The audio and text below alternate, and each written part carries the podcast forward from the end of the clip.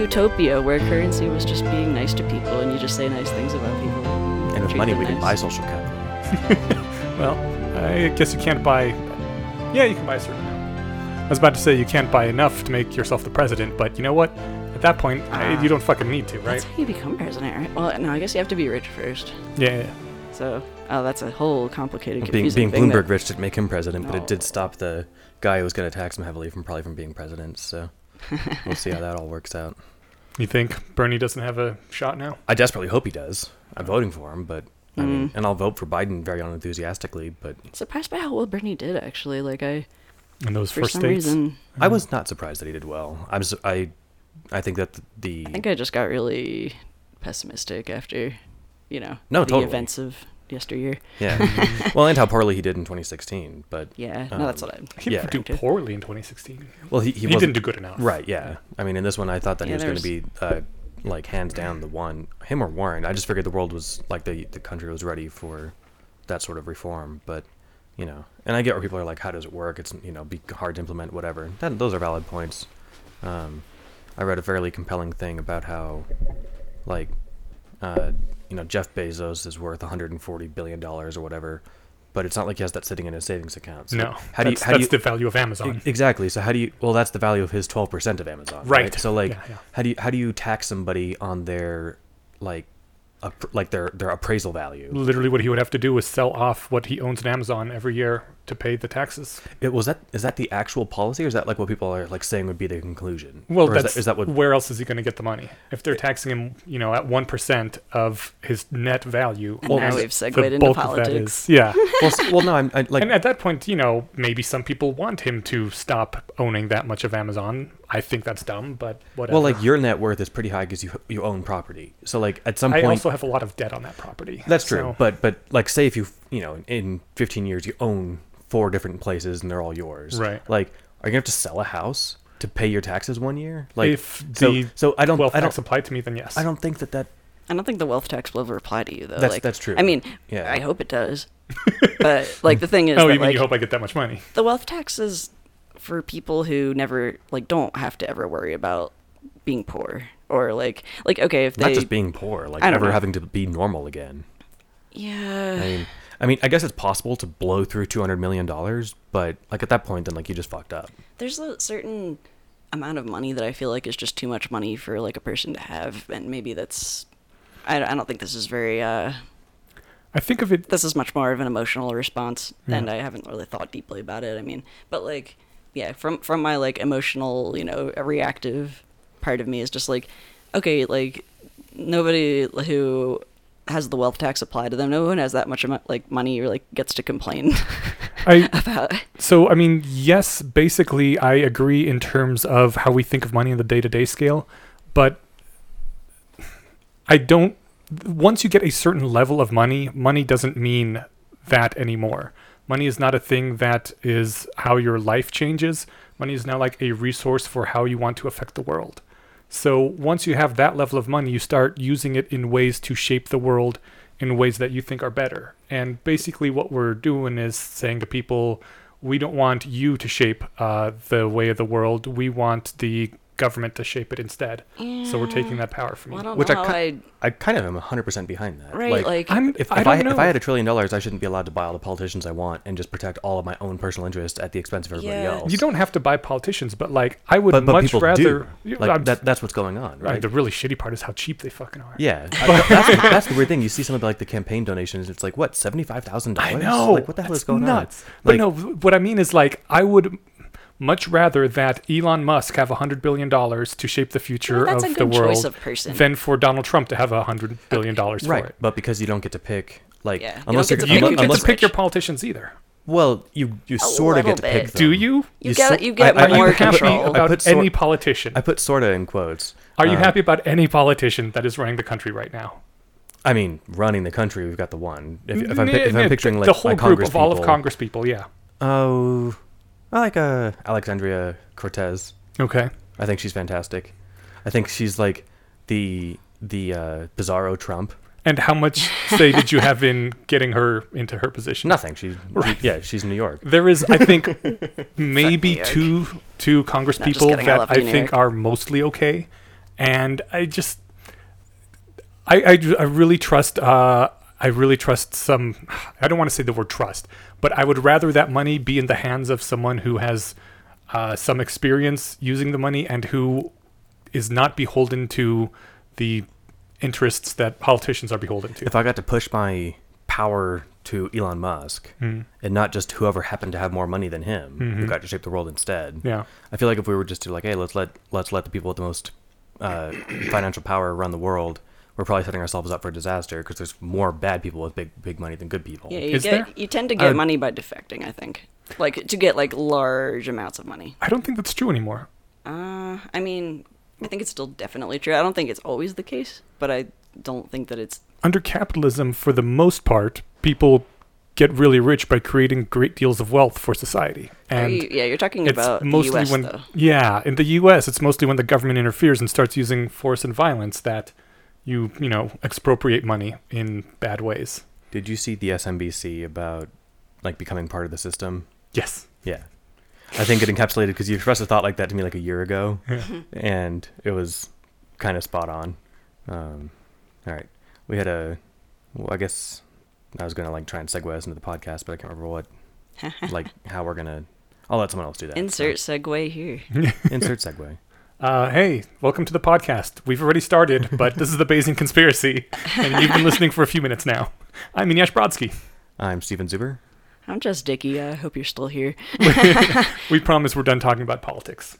I had I a moment last night recording that. with Brian. I was like, I okay, we don't promise. Sorry. I was like, I can hear people unsubscribing, dude. Shut the hell up. nice. What kind of sound does that make? It's like a slamming door noise. yeah, I was thinking like just like a whoosh.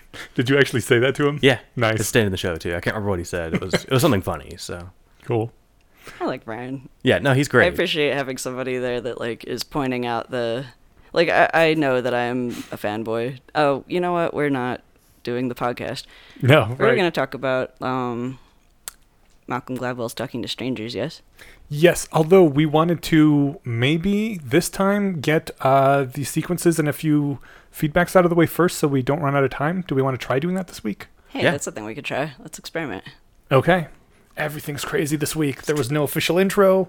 Now we're doing things backwards. Uh, but before we jump into that, we are quickly going to talk about the coronavirus because that is a thing that everybody is talking about right now. Um, as usual, rationalists are one step ahead of everything. So um, there were a couple weeks. so none of us got sick, right? Well, it's going to still happen. But you know, a couple weeks ago, people were already talking about, um, hey, this uh, this COVID nineteen thing looks like it's going to be a big deal, and start asking what would this do to the markets if if this turned into an epidemic? Because it doesn't seem like people are panicking correctly, and uh, several people in the community who had a lot of money in the markets. Uh, sold some percentage in preparation. A lot of people started stocking up on basic necessities. And then, yeah, lo and behold, the thing does start spreading. I less than one week ago, literally less than seven days ago, I was talking with my boss, and I was, you know, just saying like, yeah, I'm kind of canceling all my going out, being with people plans. And he said, yeah, but you know, we're not on the coasts. It's fine. We're safe here. And I looked at him and I said, Denver International Airport is a major hub. It's gonna be here. Like, I didn't say any of the rest of this, but what the fuck was he thinking? Yeah, anywhere where there's an international airport. Yeah, there's people coming here from all over all the time in these giant tubes where they're breathing the same air as other people for six plus hours, and then they stay in the hotels here. It's it's gonna get into every major city. I tried to get Brian to to commit to a bet with me at the meetup on Tuesday Mhm. that like we'd have a case in Denver by the end of the month because I was being super like Yeah, uh, gentle with my guess. and then we had a case like what We had four we had, days later. we had two cases on three days later on Friday. Three Oh, days did you later. bet Yeah. money? Yeah. No, we didn't actually place a bet because he was like, "Oh, we'll have a case in a month," and I'm like, "Yeah, we will." So, So you know what would be cool is if at airports, like the TSA cared at least as much about spreading pandemics as they did about stopping terrorists. Like, what if we screened people for infectious diseases? They don't even care about stopping terrorists. They No. care about security theater. Yeah, yeah, but like my, I it would be it'd be one thing to like stop somebody who clearly has a cold, but then it like, I mean, Rachel sneezes six or seven times a day. Actually, it would be six to eight because she always double sneezes, and it's just allergies. Mm. She's she's Yeah. done that every day for the last twenty five years, right? So, like in the same sense that we don't want our airport security personnel profiling people that look like terrorists, we don't people we don't we don't want them profiling people who look sick. Um, like, we want them to thing if you're clearly yeah. sick. Okay. Now I see what you're saying. Yeah. So like yeah, uh, another like sort of tangent. Another thing that airport security loves to do is stop trans people. Really? It's like Phoenix and I have made a joke about it now. Like Why do you guys look like terrorists or something? no, because they have a gender button that they push before you go through the scanner thing. That if it notices something is off, then you get flagged, and then you have to get the pat down, and you have to awkwardly like now explain to an airport security person. It's like, yep I've got a dick. Can, can I'm you- trans. Hello, airport. Hi." is that the just trans flying protocol, just like declaring what presenting genitals you have so that they don't, aren't surprised on the scan? Because that sounds like the easiest way around it. Even if it's an no, uncomfortable like- question to answer, and you know, have to answer it the way that they want to hear I it. guess, like for Like, me, be I just yes, find it ex- to be funny and exasperating, but some people find it to be incredibly invasive and triggering. So wait, why do they they have to pat down all trans people? No, I think it's like if you go in there and you say I'm a I I'm a woman, and no, then they go look there, at you. They, they don't ask you. They Oh, look at you. They make a judgment call. They push a button. Yeah. And so if you look like a woman, but then there's like something weird on this scanner, oh, this is like this looks wrong, and then they've got to go like, Yeah. Oh, They're- they're why packing does this woman have? they're, they're packing in something her- at waist level, and Yeah, they're like, well, okay. hold on a second. or like Yeah. me with a Perfect binder. place for explosives. Right. Right. Okay. yeah. Oh.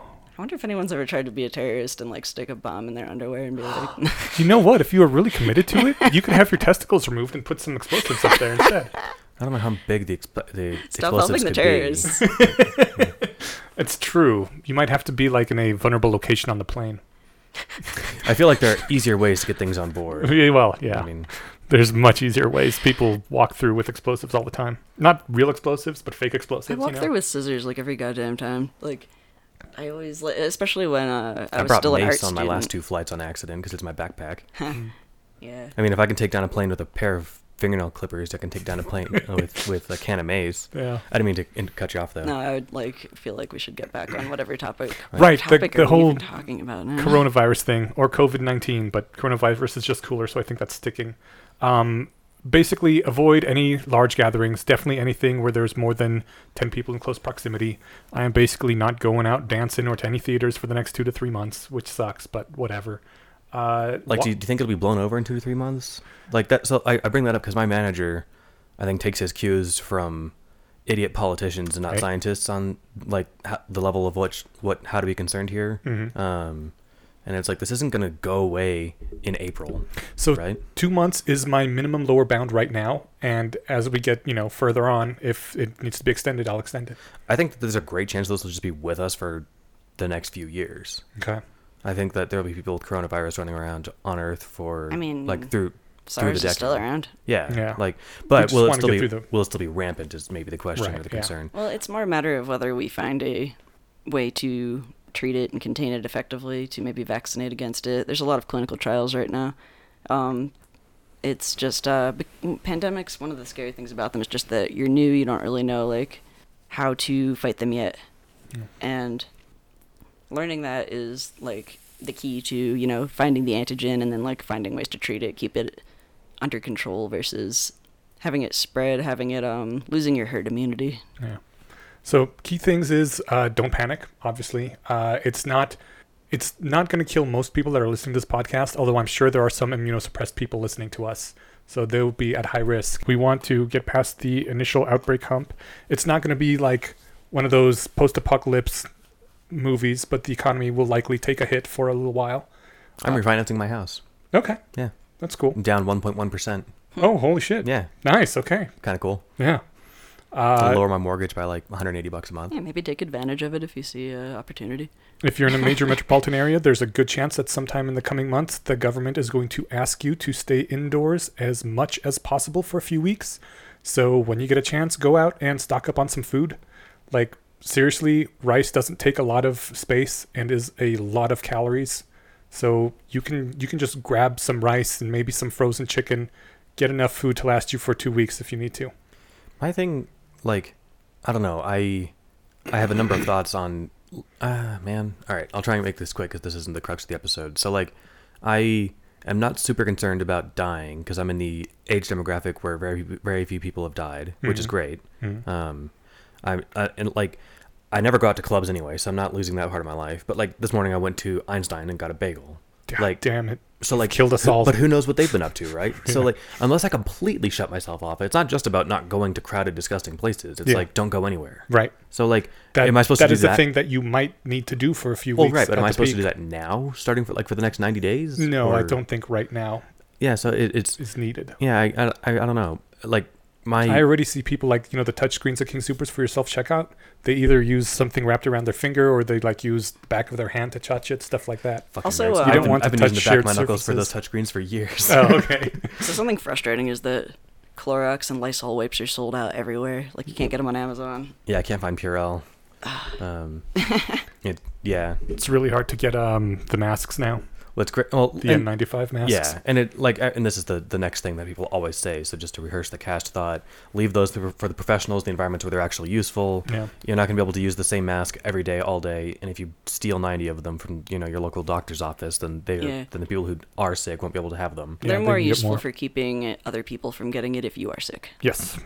Uh, My main concern is like both my parents have been smoking for 40 years. My grandma's in her late 80s.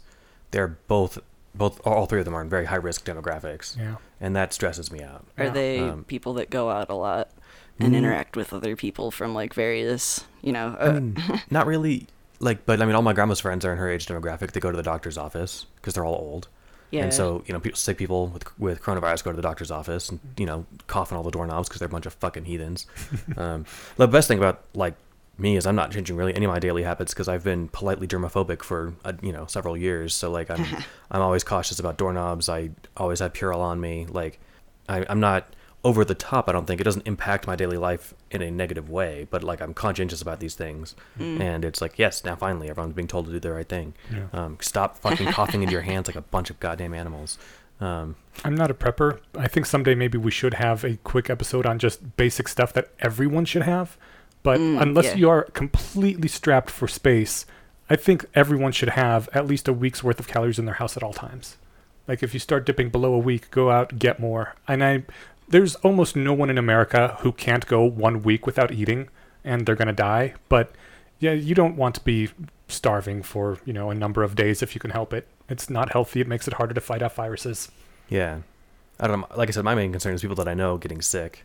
Yeah. Um, and so, like I said, my grandma, the, her social group, they all go to the doctor all the time. I mean, they don't go clubbing, but um, my mom works in a position where she interacts with dozens of strangers a day um, at a at a dentist office. So all of them have their mouths open all day, right, Mhm. when they're in the office.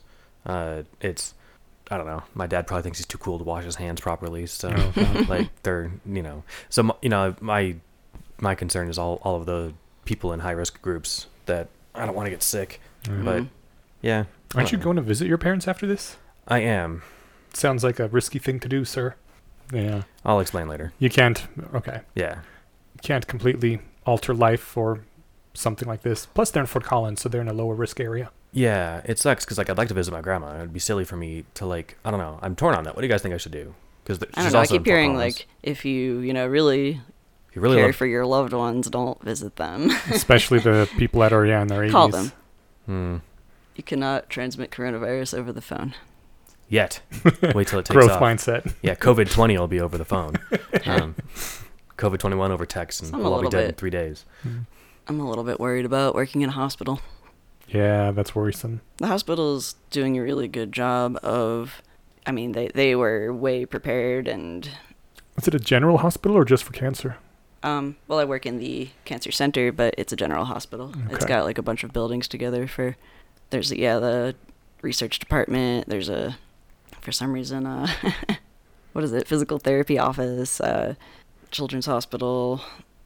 As long as I'm complaining about the government, the uh, did you see how the CDC fucked up the testing kits? oh kits, yeah, making it illegal to administer any testing kits that weren't That from wasn't them the CDC. It was the FDA, right? or maybe it was the FDA. Ye- yes, Yeah. Yeah, I think that might have actually been overturned. I'm getting the two of them Um, confused. yeah, I mean, after two, three weeks of delays, yeah.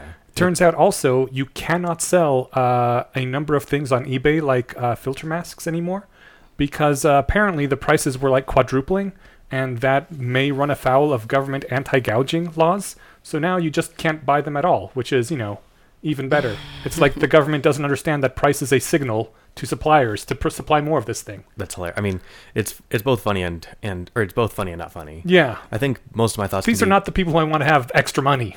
Yeah, I mean, it's I don't like I as far as prepping for things. You know, I probably have a week's worth of calories in the house. I never buy bottled water, but I was at Costco a couple days ago and I saw people coughing, which is great. Hmm. Um, and uh, it was like five seventy five for forty bottles of water. So I bought 40 bottles of water, and they're now gonna hang out in my, my pantry for you know ages. It's also like this you know under the stairs cut cabinet thing, so it's not taking up valuable space. Yeah. But I was like, this, is, that this is like cheaper leach than like this is almost like as cheap as tap water. Yeah, yeah. like six bucks. It, it so I mean Actual now- tap water is as cheap as tap water, and you can get uh, 15 gallon water containers super fucking cheap off Amazon or anywhere, Yeah, and then you know a little bit of and then di- just fill them up. dis- disinfectant or Yep, whatever yep. to keep it from getting stagnant. The I have- disinfectant is like twenty dollars for uh, 50 tabs. I have like no concern about the water turning off. Me neither. Um, I just figured like, hey, now I've got bottled water, Yeah, and like- it was the kind of thing that people were, you know, I saw people walking out with palletfuls of bottled Oh, water. really? Yeah. Damn. I think Scott Alexander pointed out that their Amazon is still delivering in Wuhan. Yeah. like, I don't think civilization is going to collapse. It's just going to be like you know, there's there's some precautions that you could still take while not also freaking the fuck out and thinking that it's the end of the world. Amazon is a service you can trust Although they were saying, uh, probably disinfect your packages. and open them outside. Yeah. with gloves. Oh man, um, I'm on this clinical research memes Facebook group, and somebody posted a picture of a bunch of uh, flu masks that they had gotten that were from Wuhan. Like, ah, should we open these? like, look what you, look what we just got. Yeah. Look where they're from. Hmm. Uh, Hmm. I don't know. All right, should we go on to the the strong post, Yeah. I'll or just, was there more Corona stuff to say? I'll just say that basically, I think all the fun stuff. All, if you, I, I, I guess I take it in this order. I'd read the Slate Star Codex post, Yeah, um, we'll link that. which is fun. I put a note on that already, and then Okay. uh, there was a last week tonight episode on this too. So if you want the comic relief version, that one's also valuable. Cool. basically his his thing is find the find the the golden mean between like licking posts in the subway and chugging bleach. So you know between those two extremes, find find a happy spot. Yeah, you can actually drink a little bit of bleach. Like, uh, Uh, take that with a grain of salt. Rather, don't take your bleach with anything. Sorry, how much bleach Take it should you drink? There, uh, you can look it up, but like if you dilute it a certain amount, it, it, it that's one of the like things that you can use as a survivalist tactic.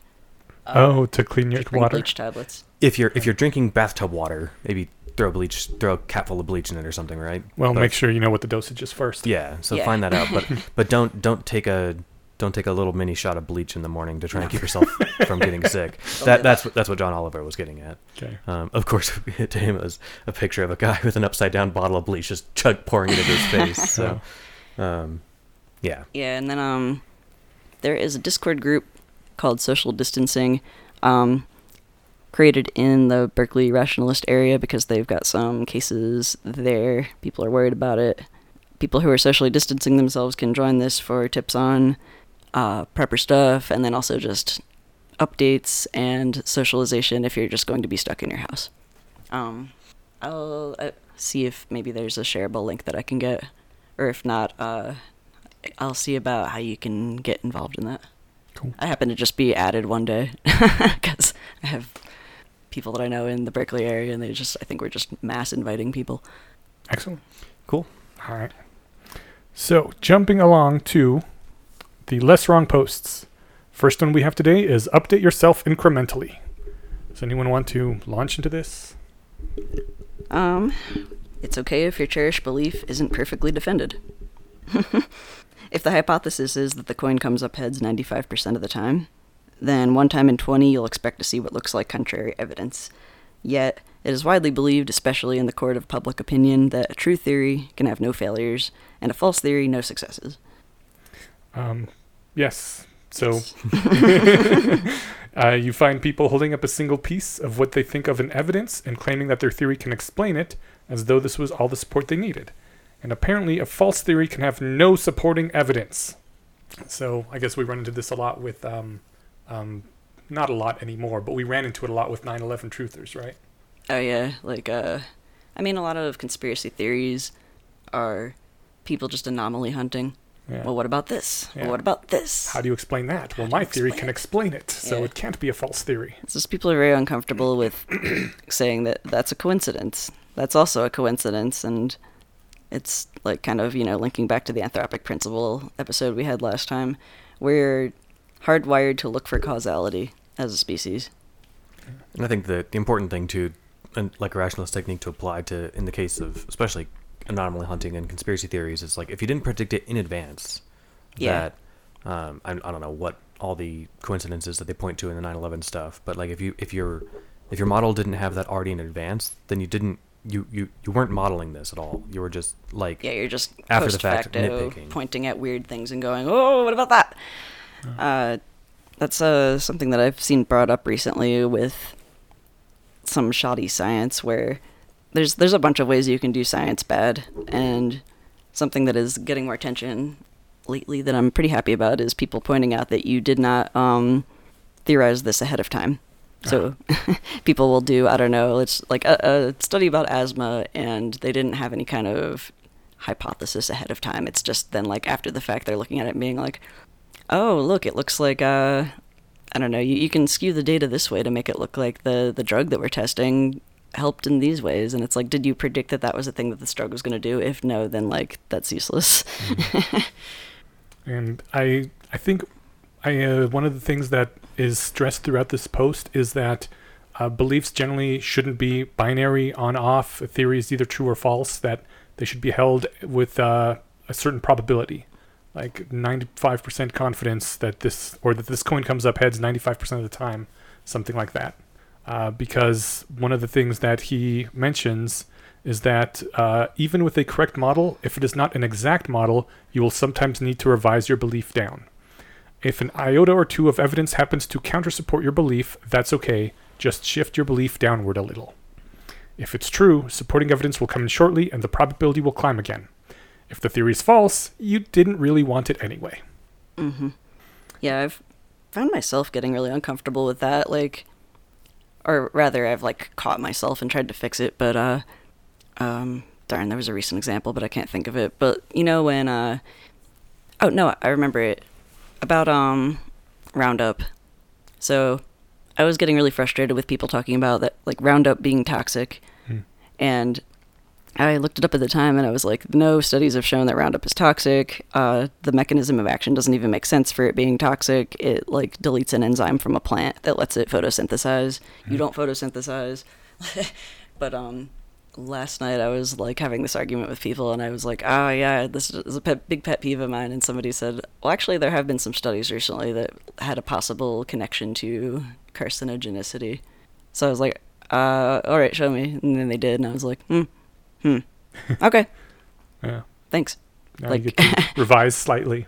Yeah, in the downward But I, I like noticed myself wanting to like start defending my point, right. so I didn't look dumb or something. And then it's like, oh, that's not a good, that's not a good impulse. you did a good thing. You were a good rationalist. Yay. Congratulations. Yeah. He says that, well, the way he ends his post is uh, that uh, maybe some more counter support comes in, just a tiny bit. So you rise down again just a little bit.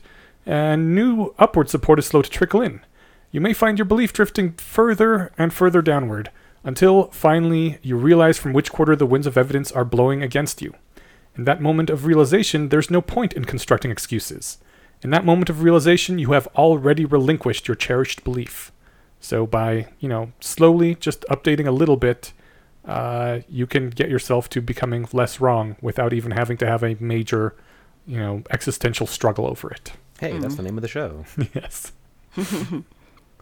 Uh, he did mention earlier up, which I didn't re-quote, but uh, uh, the rationality is not for winning debates; it is for deciding which side to join. Oh yeah, that's a good line. Yeah. If you've already decided which side to argue for, the work of rationality is done within you, whether well or poorly.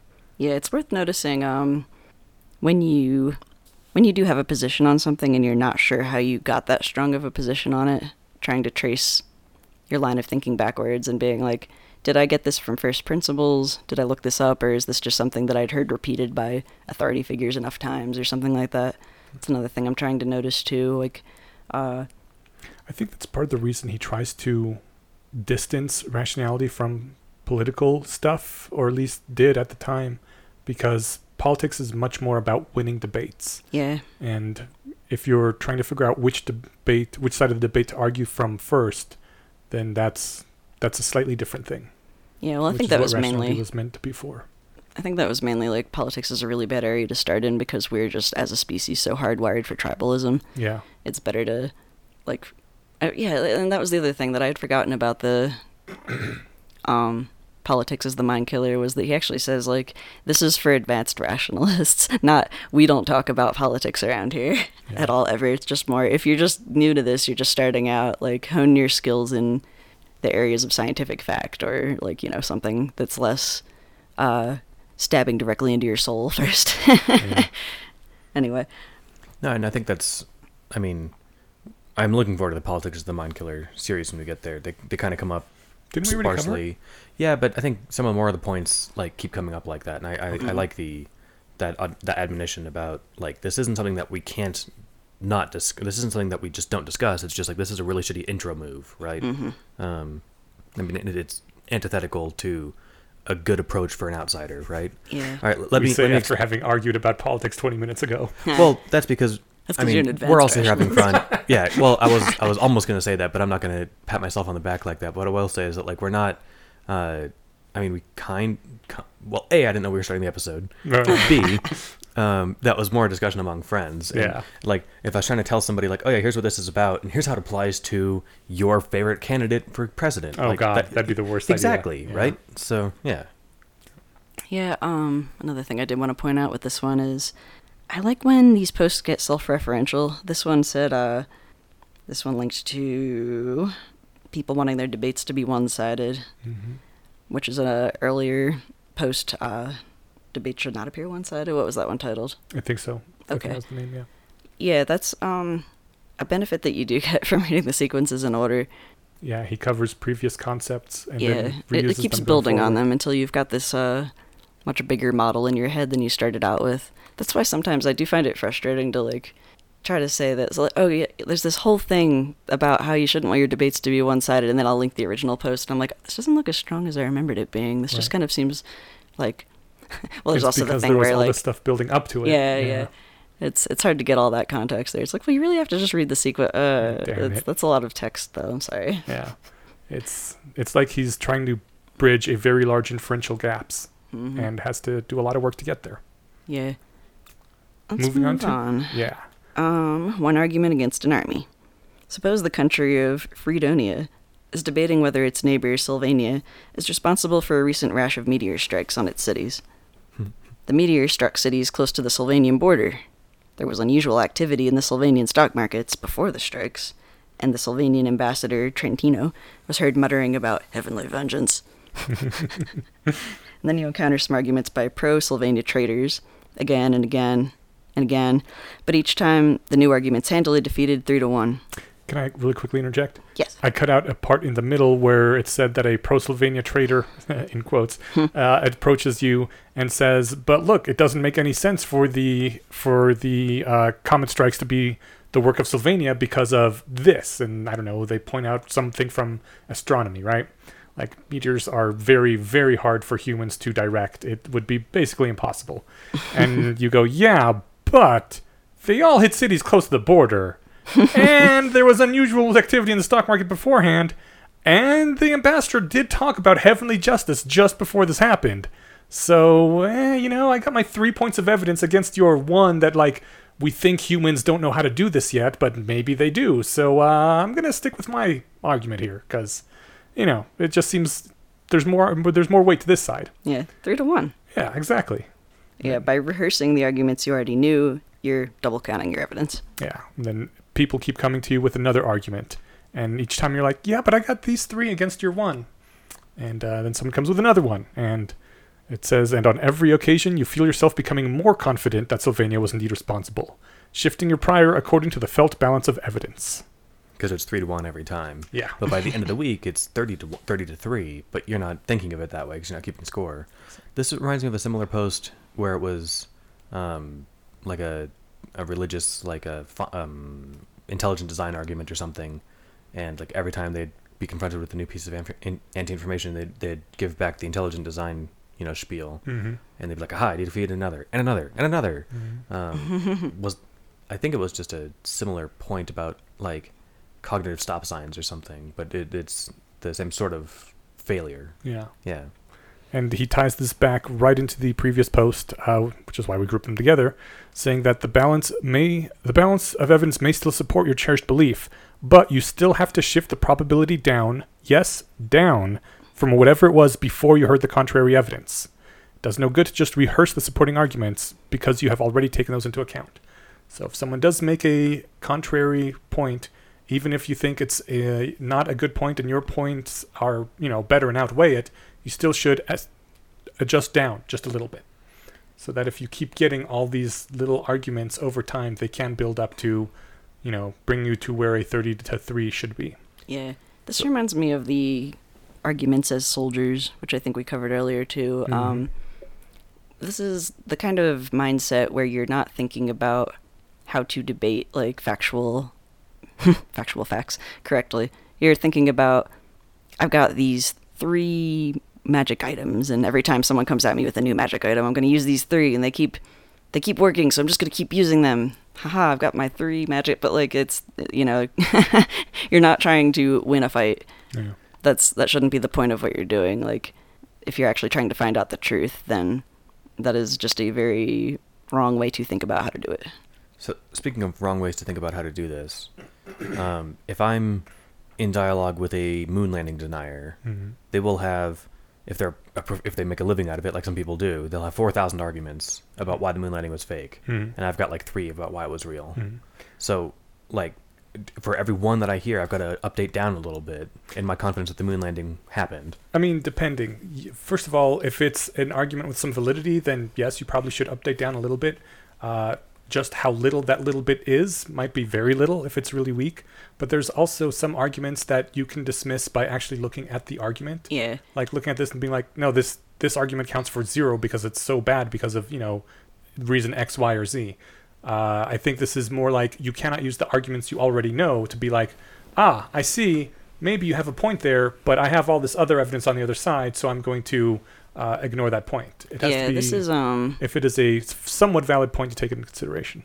this is a particular analogy that's trying to get at the heart of why this kind of why this style of trying to argue is not actually useful for getting towards the truth of something but uh just because they're talking about the numerical error that some people make that like there's also the point the point that this is like physically impossible for people to have done argument should actually win like it doesn't matter whether it's 1 to 3 arguments like oh but it looks suspicious uh, versus this is physically impossible to have. Like, obviously, that, that argument's going to defeat any other, like, but this is weird and isn't that weird? But you're like, this is still physically impossible. You could just keep using that argument because, Or if that moon landing denier has like extremely good evidence, one single piece of evidence could overrule everything else. You could be like, oh shit, you're right. You know, it, even if it's just one argument, if it's that good of an argument. Yeah, this is much more valuable from the perspective of a moon landing denier with bad arguments, where they're like, "Well, the flag look like, looks like it moves for a minute," and like if they just said that to every counterpiece, every every piece of information about why you think the moon landing happened, Yeah. like, "But the flag moved a little bit, I think." Um, the- so, of course, it moved a little bit. They were planting it. well, uh, but I mean, that's that's one of the things that they say. Like flags don't wave in space. How did it how did it blow in the wind? And it's like it didn't. There was a supporting pole. Yeah. um, or like the dust. Uh, um, eh, this this would be like a good counterpoint to that. So like you say, like, well, yeah, but if you watch them jump, and then you watch the dust move at like one six like one sixth g, hmm like what do they got string to all that dust? Was this early CGI? like, um, yeah, that's another thing. Like, uh, I remember people would say that the lighting looks like stage lighting, and they're like, yeah, the shadows are weird, the lighting's. I'm like, yeah, no shit, it's weird. The atmosphere's different. Like, yeah, yeah, lighting looks weird. It's on the it's on the fucking moon. yeah, we don't have lights like that on Earth. I think someone looked into how much it would cost Kubrick to, uh, because they say Kubrick directed the moon landing, how much it would cost Kubrick to do those kind of special effects, and basically it would be impossible. But if it had been possible, it would be cheaper to go to the moon than it would be to fake the, the moon landing. Yeah. Mm, You know, well, they brought rocks back. It's like, yeah, but you know, we've had meteorite strikes in Antarctica, and that could be moon rocks. And Yeah. like, yeah, come on. It- Man. it- No, I- that's that's That's actually something. Yeah, but like if, if I go there, take pictures, and then bring back the Right. blunt that I took pictures of, and it's like, oh, you just brought those to the set in L.A., and it's like, no, come on, man. I don't know. I I lost the I I don't know if I ever had fun. Well, no, I must have for a couple of years had fun debating with like conspiracy theorists. But then you it you- it's just like arguing with create you know with religious creationists or something. You hear the same arguments over. And over. They're and not over. arguing in good faith. Yeah. That's And- always so frustrating. Yeah, it's more just like a spectacle sport. I think even for them, like I, I, I probably know people who are 9/11 truthers, but I don't know is. anyone that I uh, have had that discussion with in like the last 10 years. But like if they really believed it, it they seem to have like way too much fun with it. Then Yeah. it's like if you if you thought like, oh yeah, the things are really actually scary and nefarious like that. No, I distinctly remember my sister at one point hearing some moon hoax arguments and deciding, "Oh, I'm going to be a moon hoaxer now too because this is this is funny." Hmm. Like sh- she like just decided to say that she didn't believe the moon landing was real as a quirky part of her identity now that she could like argue with people about. Yeah. but like not because she thought that any of the evidence was compelling, but more just because it like seemed like, oh, I, I could be a wacky eccentric moon person, and that's that's appealing to me. I read a great article how it's a lot more about the community and the identity than about the Mhm. belief itself. well, I mean, I mean, the belief is a starting off point, but people then could once say you the same get- thing about us in like AI. Uh, suppose. But the difference, we're all perfectly sane. So. Oh yeah. All right. Um, do we have more to say about that one? Uh, no, he just ended it with saying, with the right kind of wrong reasoning, a handful of support, or even a single argument can stand off an army of contradictions. And thus the name of the post. Yeah. All right, so for next time, we will be talking about hi- hindsight bias and hindsight devalues science, which Oh. is the names of the two posts. I Wonder if that was the thing I was talking about earlier about pre-registering your hypotheses. No, this It's is not. this is something different. I've read these before, but it was a long time ago. I'm enjoying this, like you know, doing the sequences, uh, because I have not read these in years, and Yeah. some of these I just kind of like was trying to get through. I had um, rationality AI to zombies, and I was kind of just blowing through them. So actually taking the time to look at each one and being like, oh, I see how these connect to these other ones now, or oh, I now I have all this new context where it's been brought up in these like newer Slate Star Codex articles about this thing, and yeah, that's been cool. Awesome.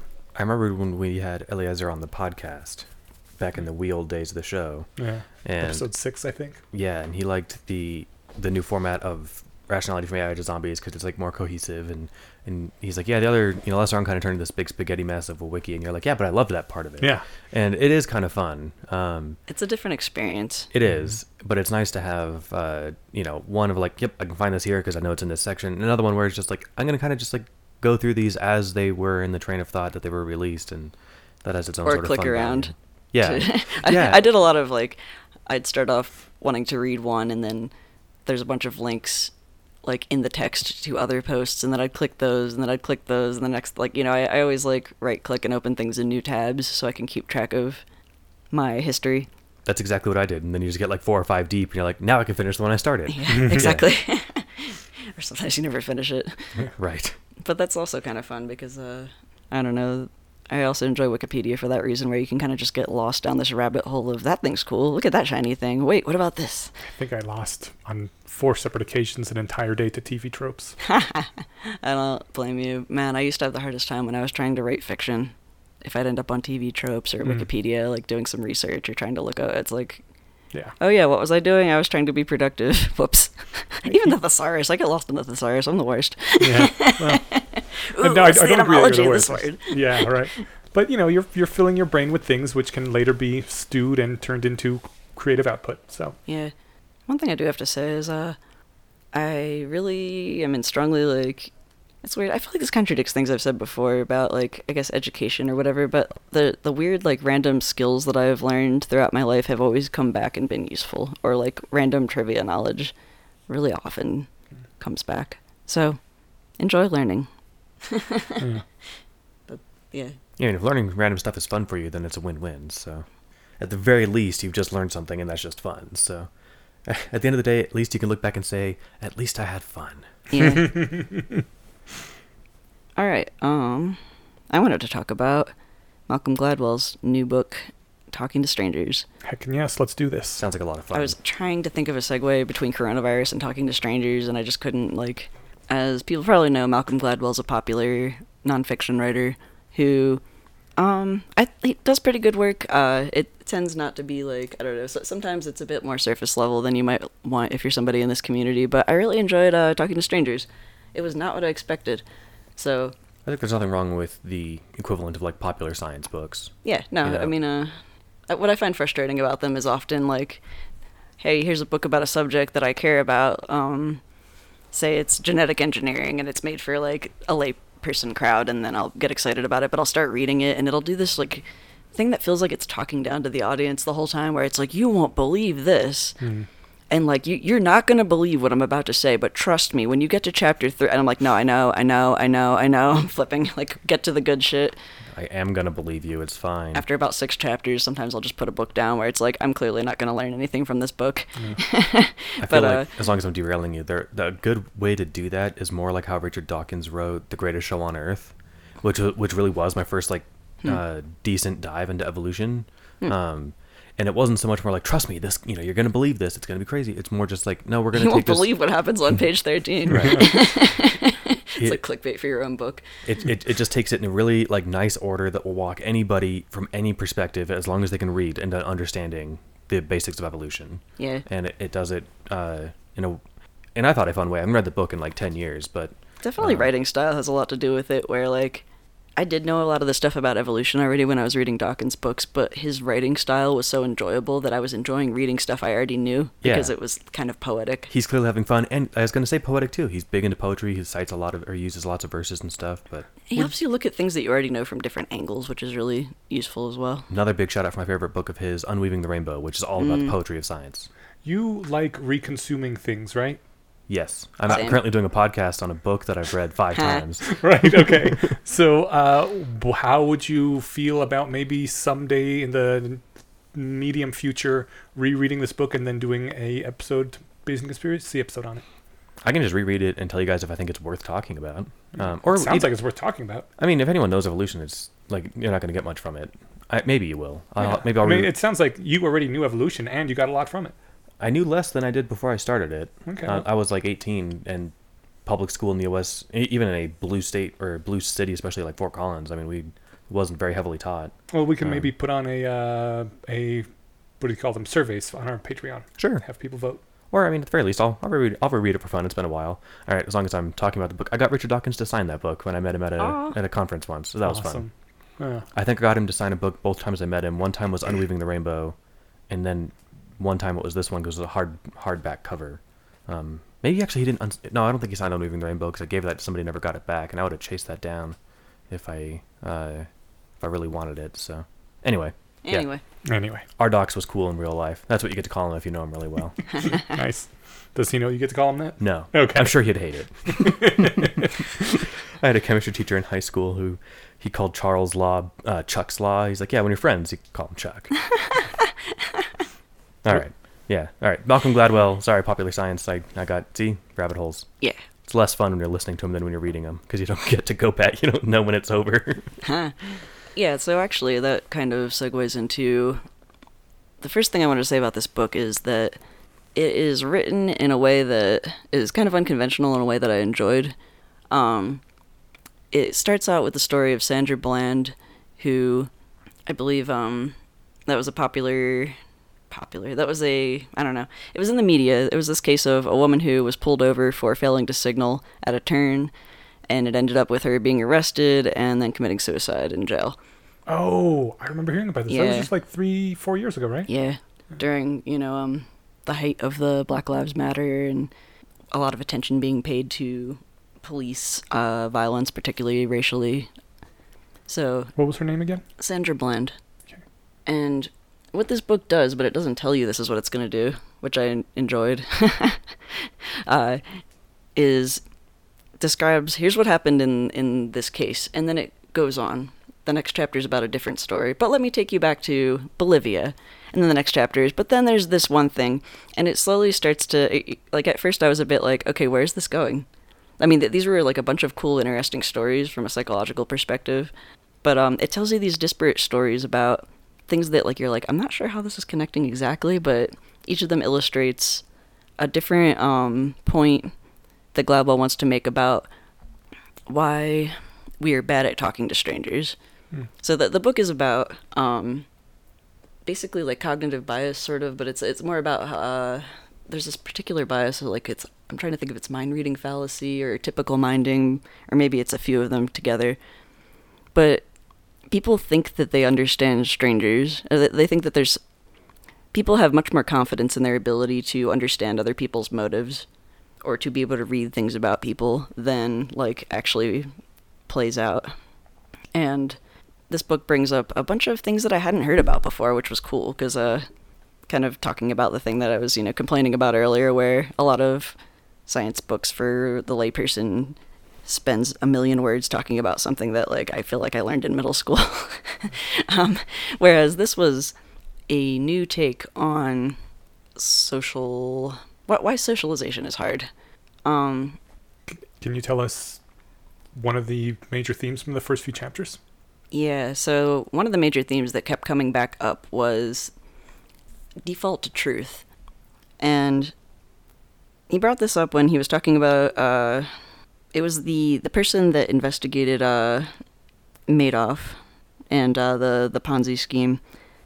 So there was this like incredibly paranoid person and they talked about like that his entire life about how this person became this incredibly paranoid person and his bizarre habits about like just not trusting anybody, always expecting everybody was going to try to screw him over, and that was like he had seen um, through Madoff like way early, but he couldn't get anyone to listen to him.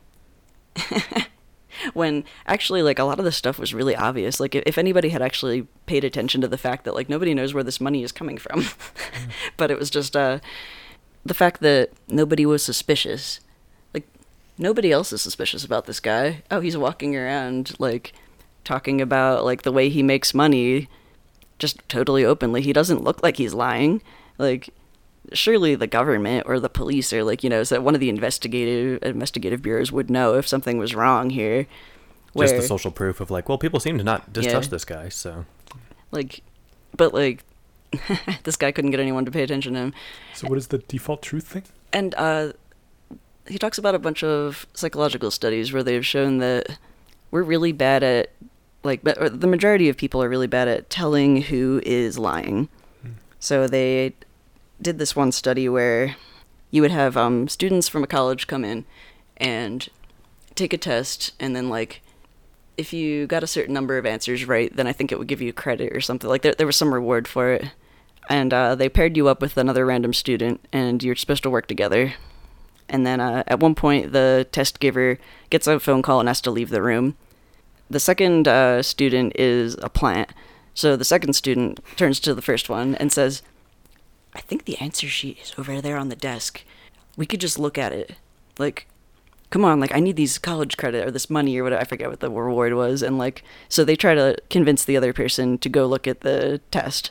And then whether or not they do there's an interview afterwards where they ask a few you know benign questions about how hard do you think the test was how well do you think you did how well did you get along with your partner and then did you cheat? Hmm.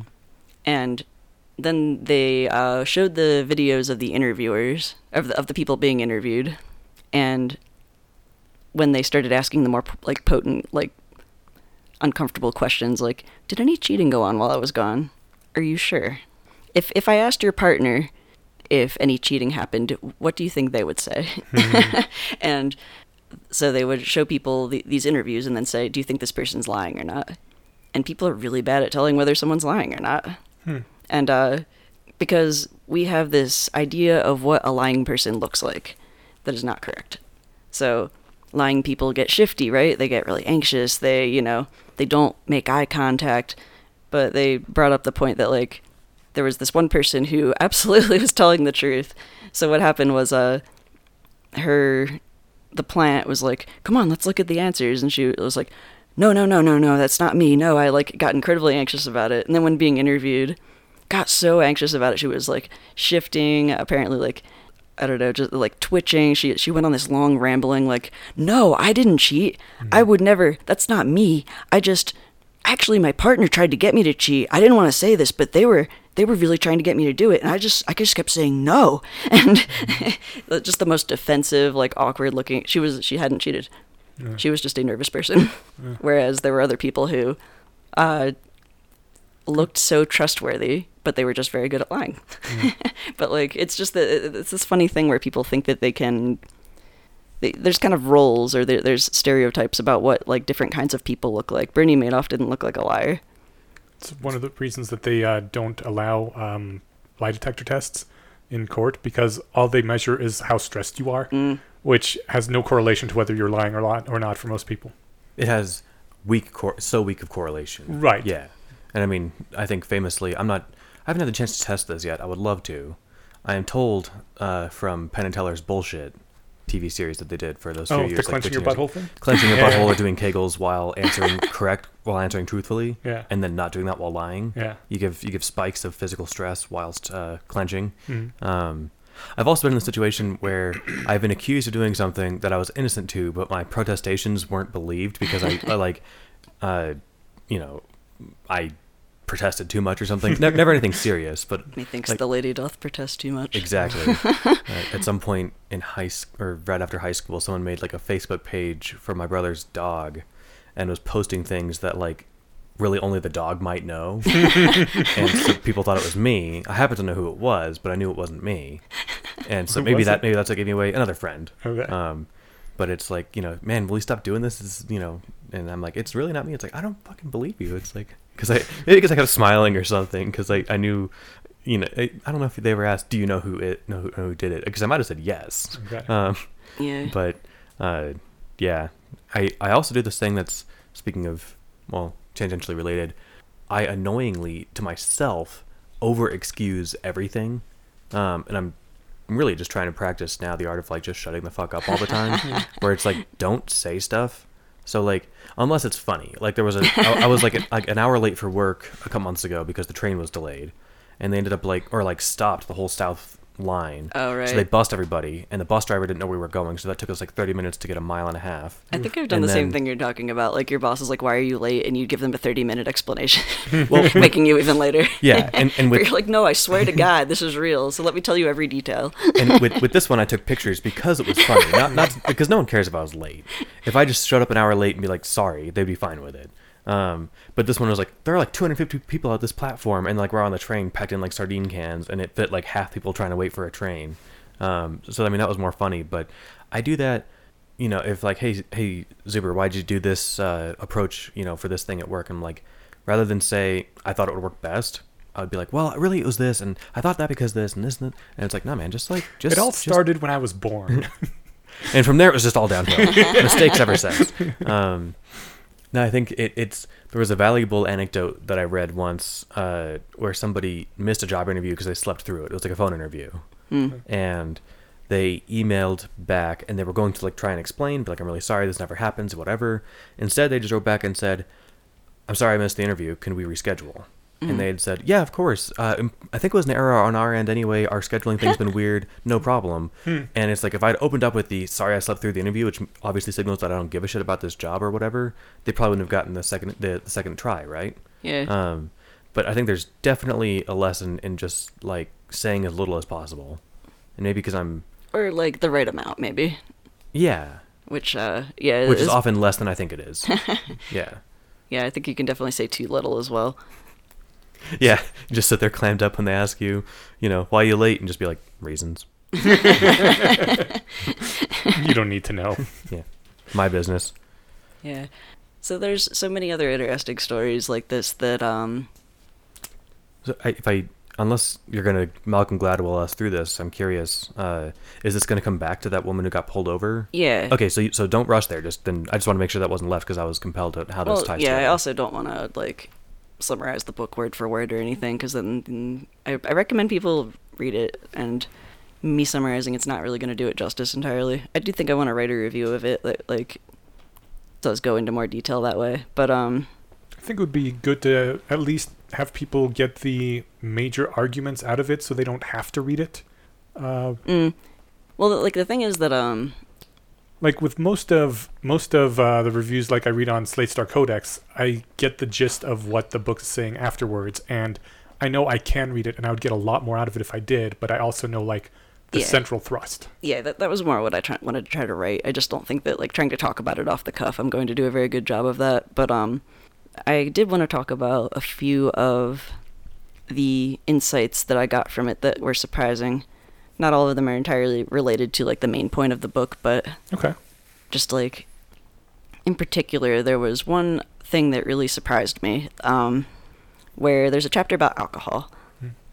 And it started out with um, they're talking about these two anthropologists husband and wife who went to somewhere in bolivia that was this poor farming community um, still kind of living the way like like with the old traditions. They didn't have a lot of technology. They hadn't like really been very connected to the modern world. And they had this social ritual where they would have these big parties on the weekends. Every weekend somebody would uh, throw a huge party. They'd slaughter a cow and throw the hide in front of their house so people know that's where the party is and have a big barbecue. And they had this uh, sort of ritual around toasting where like the head of the community would toast the guests so say like the anthropologist and his wife and then they would have to toast their hosts and the wife has to toast the husband the husband has to toast the wife then you have to everybody goes around and you take shots of this uh, traditional liquor that they had. And this liquor tastes terrible. Apparently even the bolivians hate it. But i guess it was the alcohol they had. And uh, this husband and wife they came back uh, to the U.S. and they were talking about their experiences, and the wife was like, "Hey, doesn't it seem funny that I think we were drunk every single weekend?" like, huh? Yeah, like. It, it, there was a few strange things that they noticed. So they brought some of this traditional liquor back to a lab and had it analyzed and found out that it was 180 proof. Holy crap. so that that's laboratory alcohol. Um, so the the guy said that uh his friends didn't believe he'd actually drank this stuff. So in order to prove it, he like sat there with a doctor and took shots of this stuff, and then uh seemed fine. Was holding a conversation like as though everything were normal. Uh, declined a ride home because it was nice and he wanted to walk home. So they followed him, I think, in an ambulance back to his house. And he's just walking down the street, and his wife sees him coming with an ambulance behind him. Is like, "What? What's going on?" and at that point, apparently, he was like, uh, I'm drunk, and then just passed out on the floor, just dead, and then like like dead passed out. I mean, and just stayed passed out for like 16 hours, and then didn't remember any of it. And uh, then they talk about alcohol and what we think alcohol does and what it actually does. And this was really cool because I'd never heard this, and it makes perfect sense for me.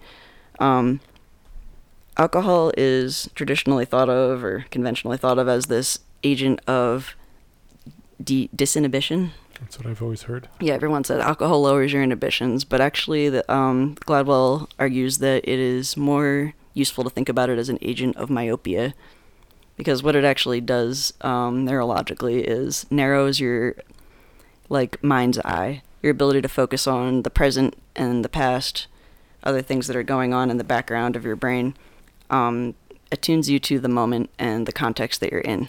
Hmm.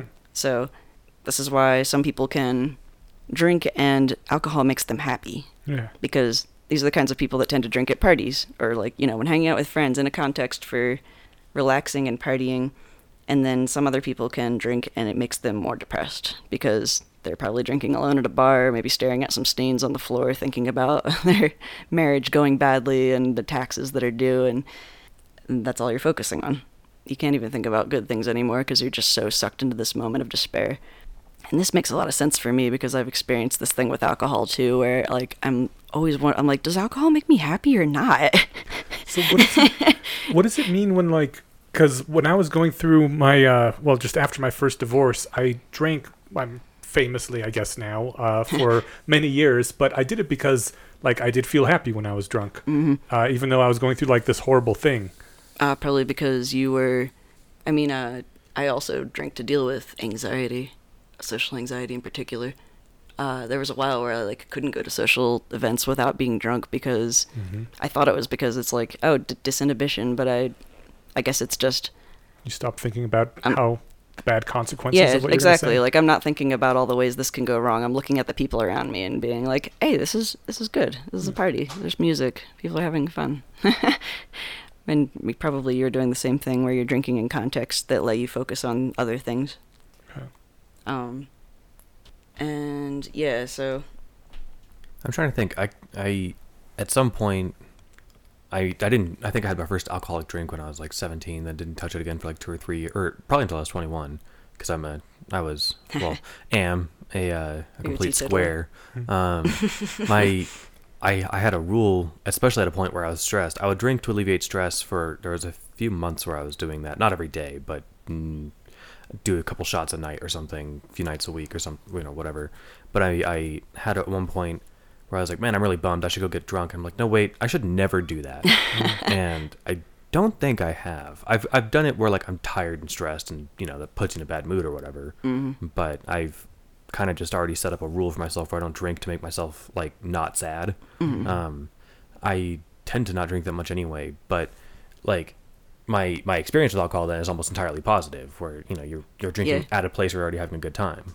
Well, that was exactly the point that he was trying to make about this Bolivian tribe, where uh, when you look at their culture more deeply, um, these were apparently uh, uh, uh, primarily farmers and uh, like itinerant farmers are migratory. I forget what the term is, but they didn't really have much of a community because so many of the like in scare quotes community. Um, a lot of the people that live in this uh, village, I guess, were gone a lot of the time. They didn't actually get to have these like kinds of social gatherings, uh, as much interaction with each other. So they compensated by doing this ritual on the weekends when everybody would come home, and they intentionally would they would drink in this context.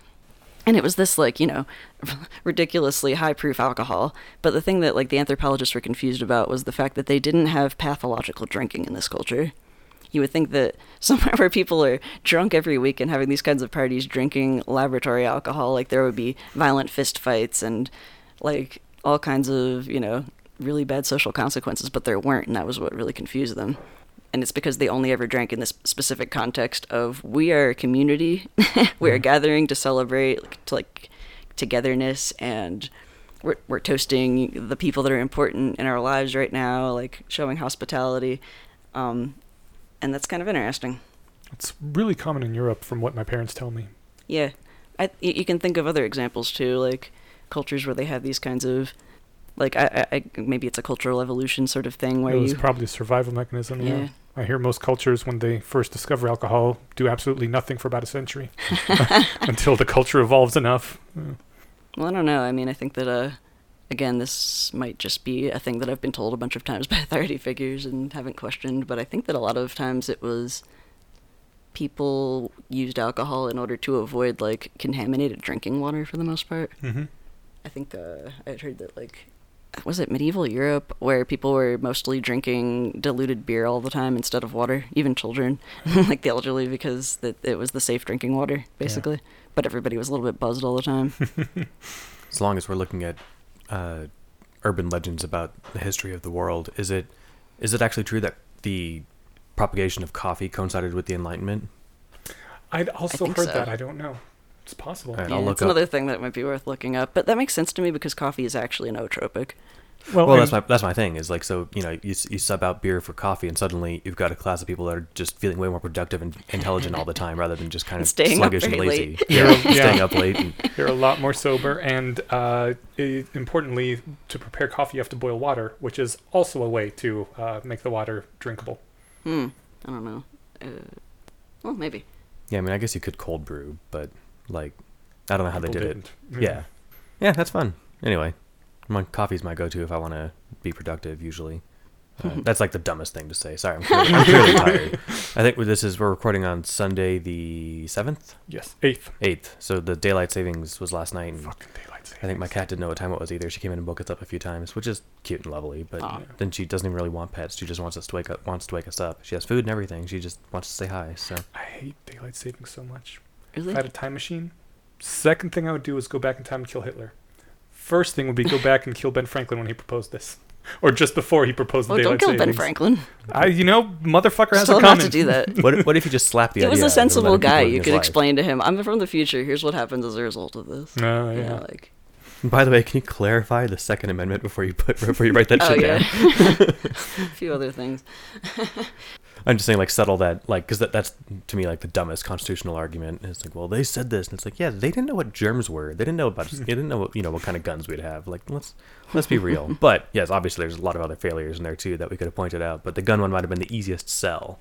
uh, you know, t- saying, "Hey, can you put a slave thing in there?" They're like, "Well, no, that's actually people wouldn't sign it if we had a slave thing in there." And, um, Wasn't the whole point of the gun thing though because they were uh, being o- they were they were currently just- revolutionaries. yeah yeah they were occupied by the British. yeah. Well, so they would want people in the modern day to have the weapons they need to fight off the British as well, right? I think you might be able to explain what a bad idea that is and why it doesn't work anymore. All right. Yeah. And I mean, you got to think. Too, what's the Third Amendment? Can you name it right off? Uh, no, is You- that freedom of the press? You don't have to house uh, soldiers. oh, that's right. Yeah, so like that was also yeah. a big problem for them back then. But like that's not like Yeah. no one today is like, thank God for the Third Amendment, Mm. right? I mean, it kind of reminds me of the Bible, where, especially if you look at the first group of uh, what was it? Commandments, yeah, that like Moses brought down, and then got angry when people were worshiping the golden calf and threw them. And fucking. Seven out of eight of them were about how to worship God, right? Right. Well, like a Of bunch of them are weird, specific things that only made sense in the context of Bronze Age, like Yeah. Middle East. no fucking sculptures. No fucking sculptures. When they're when they're worshiping the bronze calf, I think they're also fucking it. Wait, What? what? you, you're you're more of a Bible scholar than I am. Am I I, mistaken? I have not heard this. I wouldn't be but- surprised. A lot of the Bible talks about people doing sex in bad ways and that why they're bad. Let's see. Uh, how many of these are about how to whoops how to worship God? First one, second one, third one, not fourth, fifth, or sixth, or seventh, or eighth, or ninth, or tenth. Okay, so only the first three are about how to worship God, right? Are those the the first or second draft of the commandments? I feel like the first draft was like 30 commandments or something too. Yeah, I mean, no one knows what the first draft was, right? no, they point. had it like, uh, wait, maybe I'm misremembering, but I, I'm pretty sure Because he they, came down off the mountain, saw them worshiping the calf, and smashed them. Yeah, I mean, I'm assuming they were the same commandments. He just had to No, go up there and chisel them out. there, there's there was a second group of commandments at one point. I forget if those were the ones he broke or, but like definitely there's 30 laws that God wrote that are actually written down in the Bible that like nobody ever a lot of focuses on. Yeah. Anyway, So, so how does the motif of our um, the layers of biases that keep us from understanding strangers properly? How does that tie into that case with that woman being pulled over a few years ago? um, Or does that spoil the book? It well, it does a little bit, but uh, I don't think I don't know. I, I I have a hard time with spoilers where I don't really tend to care about them that much. I This is also nonfiction, so Yeah. I said it somewhat tongue in cheek. yeah, I don't think that this will spoil anything. So there were a bunch of things going on uh, in this particular case that Gladwell explains with like side stories or explains the history behind and uh, coins terms for new cognitive biases, and that was what I found really fun, like the default to truth. Um, Wait, so what is the default to truth? that was uh, the people being bad. Oh, right, I never even finished that one. So, like, back to the Bernie Madoff guy. That guy's an outlier. Um, as a cooperative species, the the theory anyway is that the reason that we tend to we tend to believe people. That was it. Um, Okay. when they they've done a bunch of these psychological studies and keep finding uh, in historical examples that people are more trusting than they actually should be Huh. when uh which which is not like you know the the general Where are these studies done? Because I know a lot of Eastern European countries have very low trusting of other people. well yeah i mean it's probably also um cultural and whatever but like it's more about um they talked about like court cases for example or like if someone tells you something uh you tend to believe them God, I wish I hadn't believed my surgeon. you defaulted to truth there He did. Well like yeah that's that's kind of interesting because something i've noticed about rationalist culture is that we're also a really high trust culture as well Mm-hmm. but um Because we all cooperate in prisoners' dilemmas. yeah Well, but the thing is, in your particular case, I don't think your doctor was defecting in a prisoner's dilemma here. I think that either they had misread it before they walked back into the room to give you the number. Oh, Uh, I'm sure he knew he was lying. I just Why would think, he lie? Well, I think because this is my assumption too, having now had to interact with people that are. Um, a lot of times, a doctor or someone will know what is for someone's greater good. Like when you have a kid and they don't want to get a shot or whatever, you tell the kid, "Oh, don't worry, it, it'll only hurt a tiny bit. It, it'll be fine." oh And it when they turns say it's going to be a little pinch Yeah, yeah. And it turns out, pinch. you know, sometimes the kid really gets hurt pretty bad, but it is for their benefit. It is you lie to the kid in order to get them to do the thing that is better for them, and that if they were as smart and uh, knowledgeable as you, they would want to do as well. Uh, and so I think he saw the stuff and was like, yeah, this guy obviously is going to be a lot better off after he has the surgery. But if I actually tell him what the recovery is going to be like, he might not go through with it. So you know, I'll just lie to push him to go towards the right direction. Uh, is the way I see it. My parents are just like, yeah, he's just a you know money grubbing scum sucker, just wanted to get you under the knife to collect his paycheck, and I'm Hmm. like, yeah, well, you come from Eastern Europe, so I find their mean, my hypothesis more likely than the fact that he was Really? thinking that I should lie to my patients to get them for to the greater good. for the greater good because See, that's where I go with Well, because I don't want to. because you're not you're not some stupid kid and Yeah. like with like in the in the event of a vaccine hurting more than you thought it would you know if it bruises your arm for a couple days or something as opposed to being a light pinch for a second Well, not even Like, that. you Like still- you sometimes st- kids need surgery or sure but like in it to run with that easy example like you still get all the benefit Mm. right if he lies to you about your recovery time and you subsequently injure yourself then he's then he's just hurting his patients That's the problem. Yeah. Right. So, so like that, that, that is so obvious that I can't believe that that wouldn't have occurred to him if he's been doing this for a long time. And Mm-hmm. like when you're when you're lying to a kid to get a vaccine, you might have to bend the truth or whatever to get them to do the thing that's actually for the greater good. Whereas if you're an adult, you can make a fully informed decision. Whether you know, like that's up to you. And if you had I- said if you I had said the completely recovery time was going to be a year, you would have said yes. Yeah, I know. Like so, it, I, I completely agree with you. It's just that I now have um, met a number of people who are like, yeah, people are children. You you can't always trust people as rational uh, actors, and mean- that has been my experience experience as well to some degree. So I am I am more treating people now like they are irresponsible children than I used to, and so that is why I see where the doctor is coming from. I got, I'm, I'm my my top hypothesis on this is what is uh, there's a there's a word for it. Never attribute to malice that which is explained by stupidity, Or or which can incompetence. be. Yeah. Well, that's I mean I also So like he might have just been hungover that morning when he was telling you, yeah, a couple weeks you'll be fine. You know, Uh, like I mean it's that that strikes me likely more likely than him. Like, yes, I've got this elaborate lie I spin to all my patients. I've been do- I've been practicing for 25 years. he probably just tells all patients the same thing. Yeah, two weeks you'll be fine. Right, and no one's gotten mad at him lie. yet. Uh, I don't know. The problem is, what am I going to do? Like, I'm considering a malpractice suit, but it's just his word against mine. There's nothing in writing. And is it even malpractice to lie about recovery time? Uh, well, that's up that's up to a lawyer. I would guess say so. yes, Yeah. um, especially if If like, you're doing it regularly, if like if he actually, you know, if you have proof that he intentionally lied to you Well, I order don't. to try to, yeah. Well, just if you could talk to other only knowing patients that of his, he's, he's been a surgeon for a long time and he knows what recovery times are actually like. Especially because, you know, when I went in after six weeks and told him, like, yeah, it's been three times longer than it should be, I'm still not great. And he was like, oh, yeah, this usually takes 12 weeks, sometimes six months. I was like, you motherfucker. maybe he. You goddamn piece of shit. I mean, I again, I wasn't there for the conversation. Is it possible that like what he meant was that like it the actual wound will heal in that amount of time, but like the amount of time that the pain will go away will be much longer? That's Or that the full Yes, effects are stitches come going out to, in two you know? weeks, but you'll be you'll be delicate for six months. Could be I, at, at the very least, and that's I mean I've this never is why I wish I would have gotten it in writing. I've never had some very serious surgery, but I've had minor surgeries, and they didn't always get it send me home with a packet. Like he literally told me, "Yeah, I got a packet, and the packet said almost nothing in it. It certainly didn't Mm. have any time frames or anything. Oh, mine it always it have says, all that. uh, "Listen to what your doctor told you" in it. Hmm. So that's useful. That's. But you know, he like I asked him. I, I like to work out. It keeps me like mentally healthy as well as physically healthy. It's important to me. When can I start lifting weights again? He was like, you could probably start. You know, lifting some lighter weights around week two or three, which is when the PA went in uh, to take my stitches out three weeks later. He was like, "Are you fucking kidding me? You're are you you're lifting weights? You shouldn't lift anything over ten pounds under any circumstances." That is a lightweight. Yeah. well, that's you know that's a gallon of milk, Yeah, that's uh, Well, that's disappointing. less than a gallon, more than a gallon of milk. But No, but gallon milk is surprisingly heavy. Yeah. Um, and some people are like I can't lift anything over five pounds. It's like I watched you lift that jug. You're, you yeah, know. yeah. Um, yeah, that sucks. I'm sorry, we are way off track. We are, but keep us apprised of that because if you feel like it, it's your personal medical shit. But um, It was related to default to truth. It's true. That's Um, right.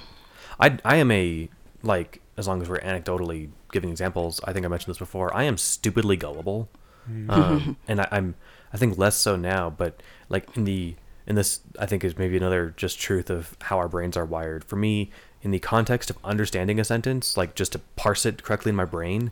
For the time it takes me to do that, I believe the sentence, and then I analyze it a second later. But for the time it takes me to hear it and process it, I'm I'm just taking it in as like this is true and uh, I mean, someone could say something completely outlandish. I'm trying to think of an example. Just there's, I mean, sometime in the last couple of weeks, you know, someone would say something insane, and I'd be like, "Wait a minute, you had me there for a second.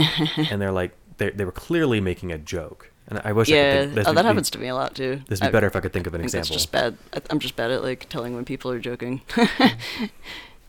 It was kind of depressing. When I was with Melissa, she was always this kind of person that like everyone's lying to you. Everyone's trying to screw you. It's like, no, everything's fine. People are good. Even if that's and- true, I think I'd rather believe that it's not because you're happier. Yeah. And also, I don't She, think I mean, true. yeah, she, she wasn't a very happy person overall, but kept proving herself right and me wrong. I was like, God damn it. Well, I don't know. We I mean- eventually had this saying, I got to the saying where like, what went wrong? I expected anything more than nothing from someone. that was my error. Well, and and it seems like if you take that lesson to heart, you end up the kind of person that she is. Yeah, there's a kind Yeah. of so, uh, like, I, and I, I, I self-fulfilling prophecy. Like, It's true. yeah, that if, goes if you're an along with asshole, that. you can tell yourself that it's okay because everyone else is an asshole too. Yeah, and that's how society spiraled downward. Right, into- but but I, I think that they're factually incorrect. Like a lot of people are genuine and cool. yeah, Like what is she going to say? Like, oh yeah, Mr. Rogers, he was totally raping people and you know and had a body full of or had a basement full of bodies. Well, I also noticed at the time that my surgeon was wearing a gold crucifix, like underneath his scrubs and all that, and I was like, that's kind of weird, but whatever. He's got a Eastern European name. They're very big Catholics over there, maybe. And now I'm like, not gonna trust any fucking doctor who's wearing crucifix under their scrubs, because if you're like that into Jesus, that, yeah, I don't know if I can trust you. How big was this thing? Average sized? I I don't know, Like, like that's an two and a half inches. That's Something that's a I've super learned. common trinket. something I've under learned your to scrubs, trust. though. I mean, as opposed to over your scrubs where it's hitting patients in the face when you bend over. Something I've learned to trust is people's ability to compartmentalize. Yeah. Like, you can be a very good doctor and then also be religious, and because you just don't like those are non-overlapping magisteria. I know, and I agree. It's something that I struggle with too, where like it just reminds... I do work with some, you know, I work in cancer research, and there's people that know about like way more than I do about like the mechanisms of tiny cells and how you treat very complicated cancer, and then also like believe in supernatural shit when they go home. yeah yeah I, I guess I kind of reminded myself of that quote from Vonnegut where he says, I think it was Vonnegut, if you don't want people to be racist, don't send them as children to areas where people of a different race are trying to kill them. Huh. Which yeah, it was his commentary on war. But, um, you know, you have one bad experience and right away you latch on to something that you already had sort of a, uh, a predisposition against. But so you're acknowledging that, that cognitive failure, and then I you're am. and then you're saying right up, I'm not going to work with a surgeon with a crucifix again. Yes, I'm I'm leaning into it, but hopefully I will find countervailing evidence that will bring my my risk assessments back down to where they should be. I hope so too. I mean, I, I, I would I will update myself incrementally. very well. There's something to be said, at least, for being self-aware about when you know you're being irrational. um, back to Sandra Bland.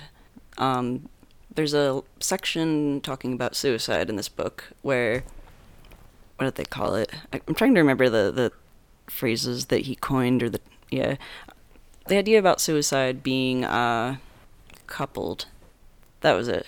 Like So, I think? I don't think he actually coined that. I think this is a psychological term, but coupling is where certain behaviors or uh, yeah, certain behaviors are coupled to certain environments, Mm. certain contexts. Uh, they talk about a bunch of other cases in which behaviors are coupled, um, and suicide is coupled, and it is really difficult for people to wrap their heads around it though because especially unfortunately like social workers uh, and like mental health uh, people that are in the mental health profession as caretakers get to know these people and they don't want to think of this person as well nobody wants to think about a person as an automaton i guess Yeah. but um So what is suicide coupled to?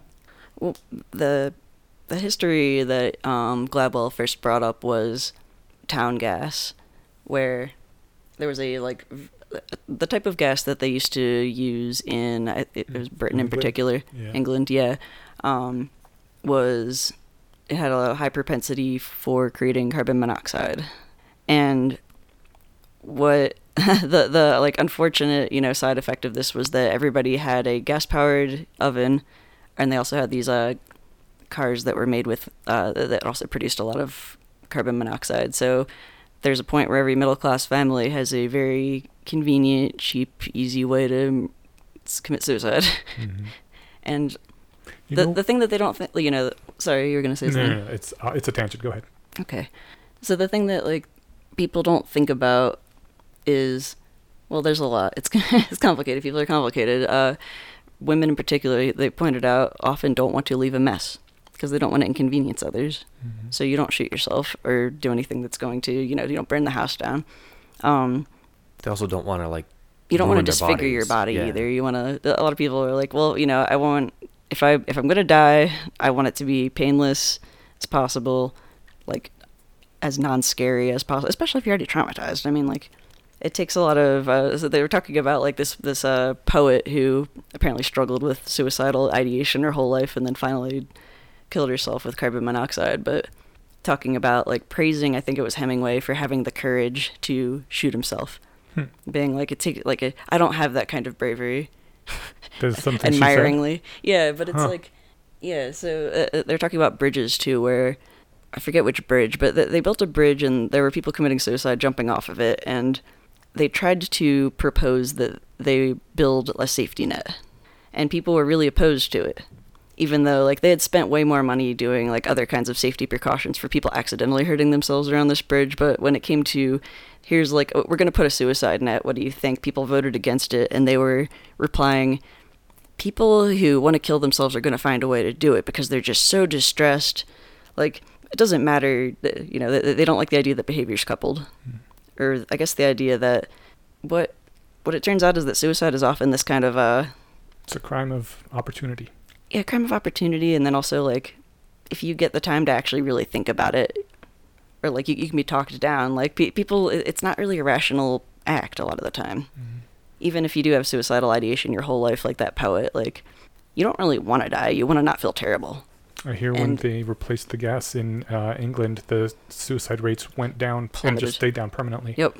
It's not like people found some other way to kill themselves; they just stopped doing it. Yeah, there there are other ways that are harder and scarier, and yeah, the, the more you limit access to ways to kill yourself, the less people kill themselves. And uh, so yes andrew Bland committing suicide was a lot of people not recognizing a bunch of the warning signs, Hmm. and they talk about the Kansas City policing as well, which um So, what were the warning signs that they missed? she uh had a a blog or a um a video a vlog I guess a vlog um her personal history was she'd had a really rough time and she had been struggling with suicide I think actually attempted it um and it was in the particular context of the kind of thing that ended up happening to her like triggering feelings of loss of control um Is it so? I mean, I'm not trying to defend the cops because what, what they did was awful, but is it also the responsibility of every police department to go through everyone's blogs and vlogs when they're brought into jail to make sure they're not gonna that they aren't have that suicidal risk? If I'm arrested, I demand the offending the the persecuting officers listen to every episode of this podcast, I agree. this is why we always make them two hours. in- including the Patreon exclusive ones. Sorry, that wasn't the super ones funny. that are like just us getting attacked by dogs and um where's that dog Upstairs being a good girl. no. doggy okay um So what does that have to do with talking to strangers, though? The the suicide coupling. I think is that they failed to anticipate what is actually going on in this person's head. yeah Oh. well they, they both failed to understand each other's contexts um they talk about the kansas city policing where it makes perfect sense why like or not perfect sense it was actually pretty fucked up but why the cop behaved the way he did because the way they were training cops was this very specific uh, algorithm of looking for any small example, like any small deviance, in order to pull somebody over to look for hard drugs, uh, weapons trafficking. It's like this was the way that cops like were catching up many more of the larger criminals. But unfortunately, what it ends up doing, like the side effects when you take it outside of the context of Kansas City, is cops will react to their biases. So they're told things like look for suspicious people. So a white cop finds a black person. uh, you know, failing to signal a turn. Uh, he noticed that her license plate was out of state. Like, it, it- there's a bunch of things that apparently um, a cop will notice that's just a little bit weird, and it'll be an excuse to pull somebody over and to like scan for drugs or um, weapons. Yeah. And Sandra Bland just happened to have a bunch of things that looked weird from the outside, but then if you actually knew her life story, it was like she had just moved. she was like about to start a new job. Um, and the other thing was that uh, they they said that she reacted in a way that was, or she was mismatched. I think was the word they were talking about. Uh, a couple of chapters about people who are mismatched. That was one of the major points of the book, where the way people behave doesn't uh, trigger the right like oh that that's a that's a this kind of person or like that's a way, that's the way that this kind of person acts. Sandra looked um, belligerent and angry, but she was incredibly depressed. but uh, it's just that like culturally we have an idea of what a depressed person looks like, and it looks like someone who looks very sad and is very submissive, not somebody who's freaking out. um, So is the main thesis of the book that we're just really bad at talking to people we don't already know? Yeah, I mean, um, we're bad at knowing people. It's so Ooh, that's depressing. going back a bit. Like when when I heard the title of the book, what I thought talking to strangers was going to be about was more of a, a how-to guide. hmm Um, does he not have any how-to advice? no, it's uh, that's that's not what it's about. It's about um the ways that we consistently fail to read others, and that's cool because uh, I've read a bunch of how to talk to strangers books. Um, it's a topic that I'm interested in because social things never like came naturally to me, so I've had to learn this, and I'm always trying to find more advice. But there's also a bunch of books like that out there. There's not really a lot of books like this where this is a book saying, "Hey, your intuition is really bad." Actually, it's um, you know, talking about the uh, mind reading fallacy and uh, the typical minding fallacy, and then some others that are much more specific that I think are were useful to have learned because it's one of those books that like once you almost every chapter gives you a new kind of mental framework that you can look around and now you're just seeing it everywhere. you know what I'm talking about? yeah. Um, and there's more than I've brought up too. Some of them were specifically uh, things that you can, you know, point back in retrospect to the Sandra Bland case and realize what the cop did wrong and uh, how people, the way people talked about it after the fact was wrong. And So, is this a book that I want to avoid because it's really depressing?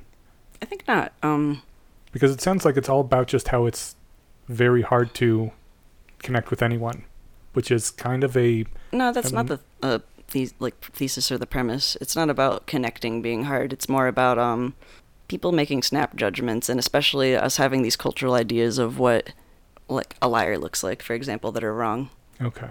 But um, Well, we're starting to run low on time, but did you want to come back again in next episode and like summarize some of the ones for us so we can know better what uh what to what our biases are and what to look out for when we're talking to strangers? uh, sure, I can do a, a quicker sort of just uh, here's this term and it means this. if we want to do that, I just uh, kind of. I mean, was- if you think that would be interesting, well, I definitely think it's interesting, but uh, because it sounds like there's many chapters in this book, and I'm Yeah. like, it sounds almost like every chapter has like one another cool thing that like I guess if we knew about it would would reveal something about society and how we're doing things incorrectly. Yeah, I guess um, I more wanted to kind of just make a teaser trailer for this book because I do think that it's a worthwhile book for reading, especially that might be interesting to rationalists who care about cognitive biases and psychology. But um, sure, I could definitely do a much quicker summary of like, you know, just a bare bones kind of point by point. Cool. I think that sounds really interesting too. Yeah, So if you guys would be interested in it, just sure, other decided. people would. Let's plan for that then, because yeah, that would be awesome. Cool. Well, I'll start out with a um, I don't know. I think maybe an easy one, an interesting one. This one came up on the anthropic principle episode, but it's not about the anthropic principle itself. So even our listeners get into rabbit holes. Uh, on the Discord, Koi said, uh, uh, Koi quoted Jess saying, "Even if I believe that a Christian God exists, I still wouldn't go to church." And he replied, and Koi replied with, "Have you heard about hell?" and why we cur uh, jumped on that saying, "Yeah, that claim sounded extremely irrational to me. I understand that God is evil, but we are talking about eternal suffering and bliss here. I would 100% make it my life's goal to convert as many people as possible." Uh, did you have any sort of comment about that? Um, well, first of all, you're assuming context of, like, the thing is, I didn't say anything about hell. Yeah. All I was saying was if, like, a supernatural being who had the traits of the Christian God existed, I wouldn't want to worship him. And, like, by talking about how I would feel about it and what I would want to do about it, I'm not necessarily saying that, like, I guess this is something like, yes, uh, under, like, threat of literal torture, probably I would like you know fuck up on the trolley problem or Mm-hmm. shoot my best friend if you know. But like it's more I was trying to make a point about the fact that I think that it's a terrible idea.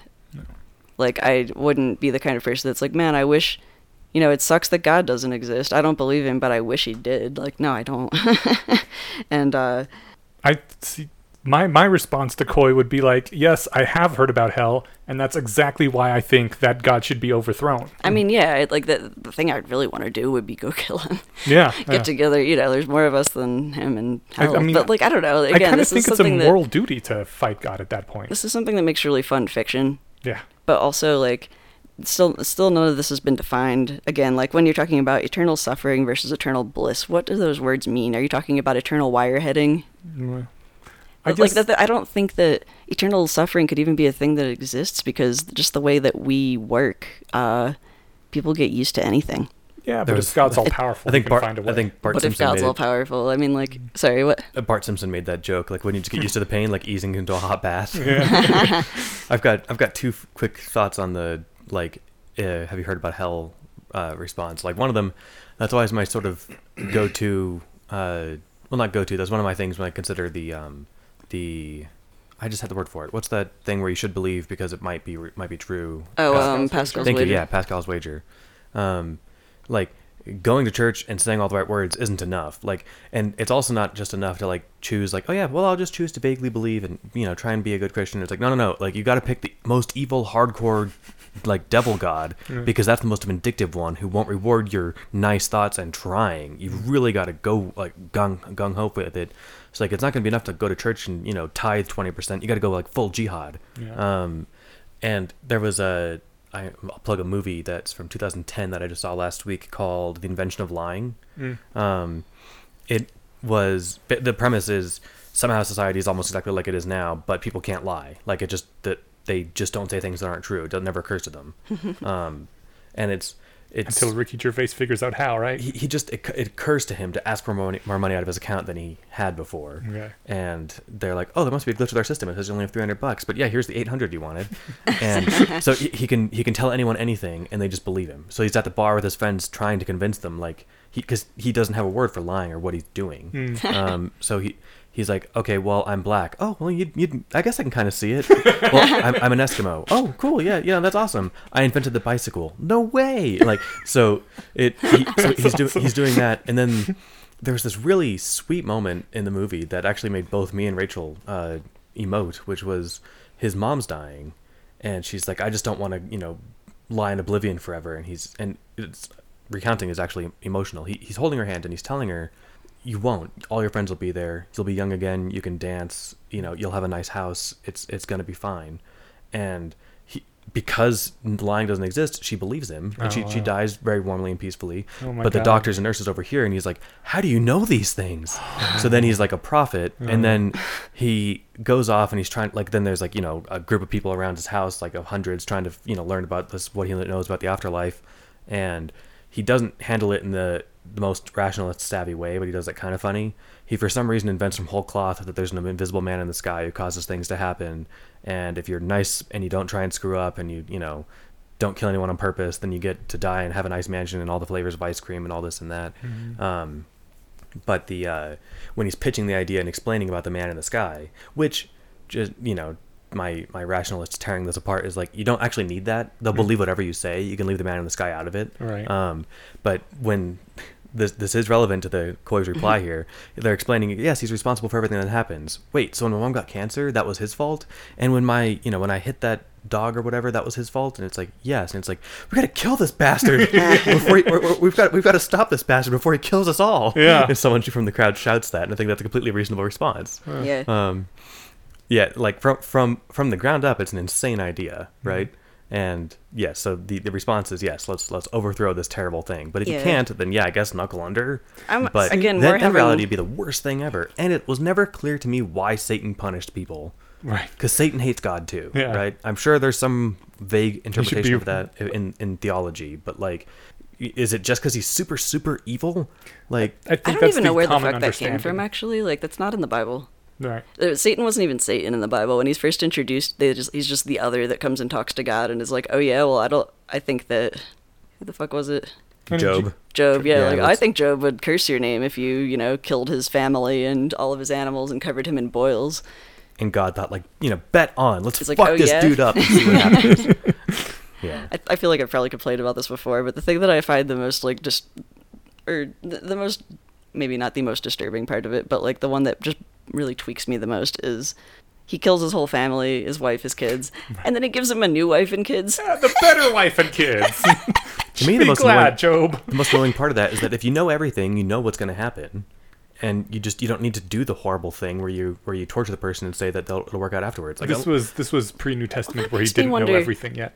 it's- I- well, That really makes me wonder about like whether the people writing the Bible think that like is that what they thought people care about like or did people I don't know it's just like here's a wife People and were kids very like they're back then. Here's a generic wife and kids. We'll order you a new one from Amazon Prime. It'll be here in two days, and your life will be just It's the same like as it don't- was. Mhm. you Yeah. don't d- d- mm, that's that seems very inhuman Mm-hmm. and i think that people weren't that different back in the day like people formed attachments with their children and spouse right or like Also, I Oh, believe God. there is some um, some controversy as to whether the original ending of Job existed. That it, it just clashes so much with the rest of the book. It seems like the oh message the, of the like he gave everything back yeah yeah. he, It seems like the message of Job is just you know what God can do what He wants, and uh, that's all there is to it. You don't get to question or wonder. And uh, and Well, then that- at the later point, someone put in, but because he was so faithful to God, he got everything he was back. Rewarded. Yeah. No, happy that ending. definitely sounds like a retcon. Uh, I, a lot of the Bible is very much in line with the, because God is an anthropomorphized force of nature. I mean, if if you are a Bronze Age Israelite, Mm-hmm. wondering why, like, huh, I'm the only survivor from this flood that wiped out my whole village, and like, what? Why did that happen? I guess God just does whatever the fuck he wants. So I thing is I'm a little torn on this because I like to talk a big game, right? I, I Mhm. absolutely like my fiction to be we have to murder this god and I want to say I would be on that side too. But on the other hand, like if I was actually living in Nazi Germany, I don't know if I would like run out in the streets, guns blazing, first time I saw a Nazi patrol to, to take him down. I, I You would I- ingratiate yourself with Hitler personally, so you could take him down yourself. right. Yeah. That was actually the analogy I was going to bring up too, where I'm like, because this is God and hell and whatever, like it's easy to abstract about it, but it's like, what if it was the same thing about like, oh, you're going to go kill Hitler? Have you heard of gas chambers? Yeah. I'm like, so- it, it almost seems like a non sequitur to me. I'm like, but what if a bad thing happens? yeah. I'm like, "N- no, that's the point. I'm trying to stop the bad thing. Like, I think it would be. It I would, would want probably to. be at the very least. You should say, you know, I'm going to pretend to be a believer and secretly work against God in the best way I can to hope to someday take him down in the future. But I certainly don't think anyone should be out there like, you know, I'm 100% making my life's goal to convert as many people as possible. You know, it, it would be my life's goal to convert people to the cause of sub, you know, secretly taking God down. But Uh, God would be wise to that if he if he knows everything. yeah, God's OP.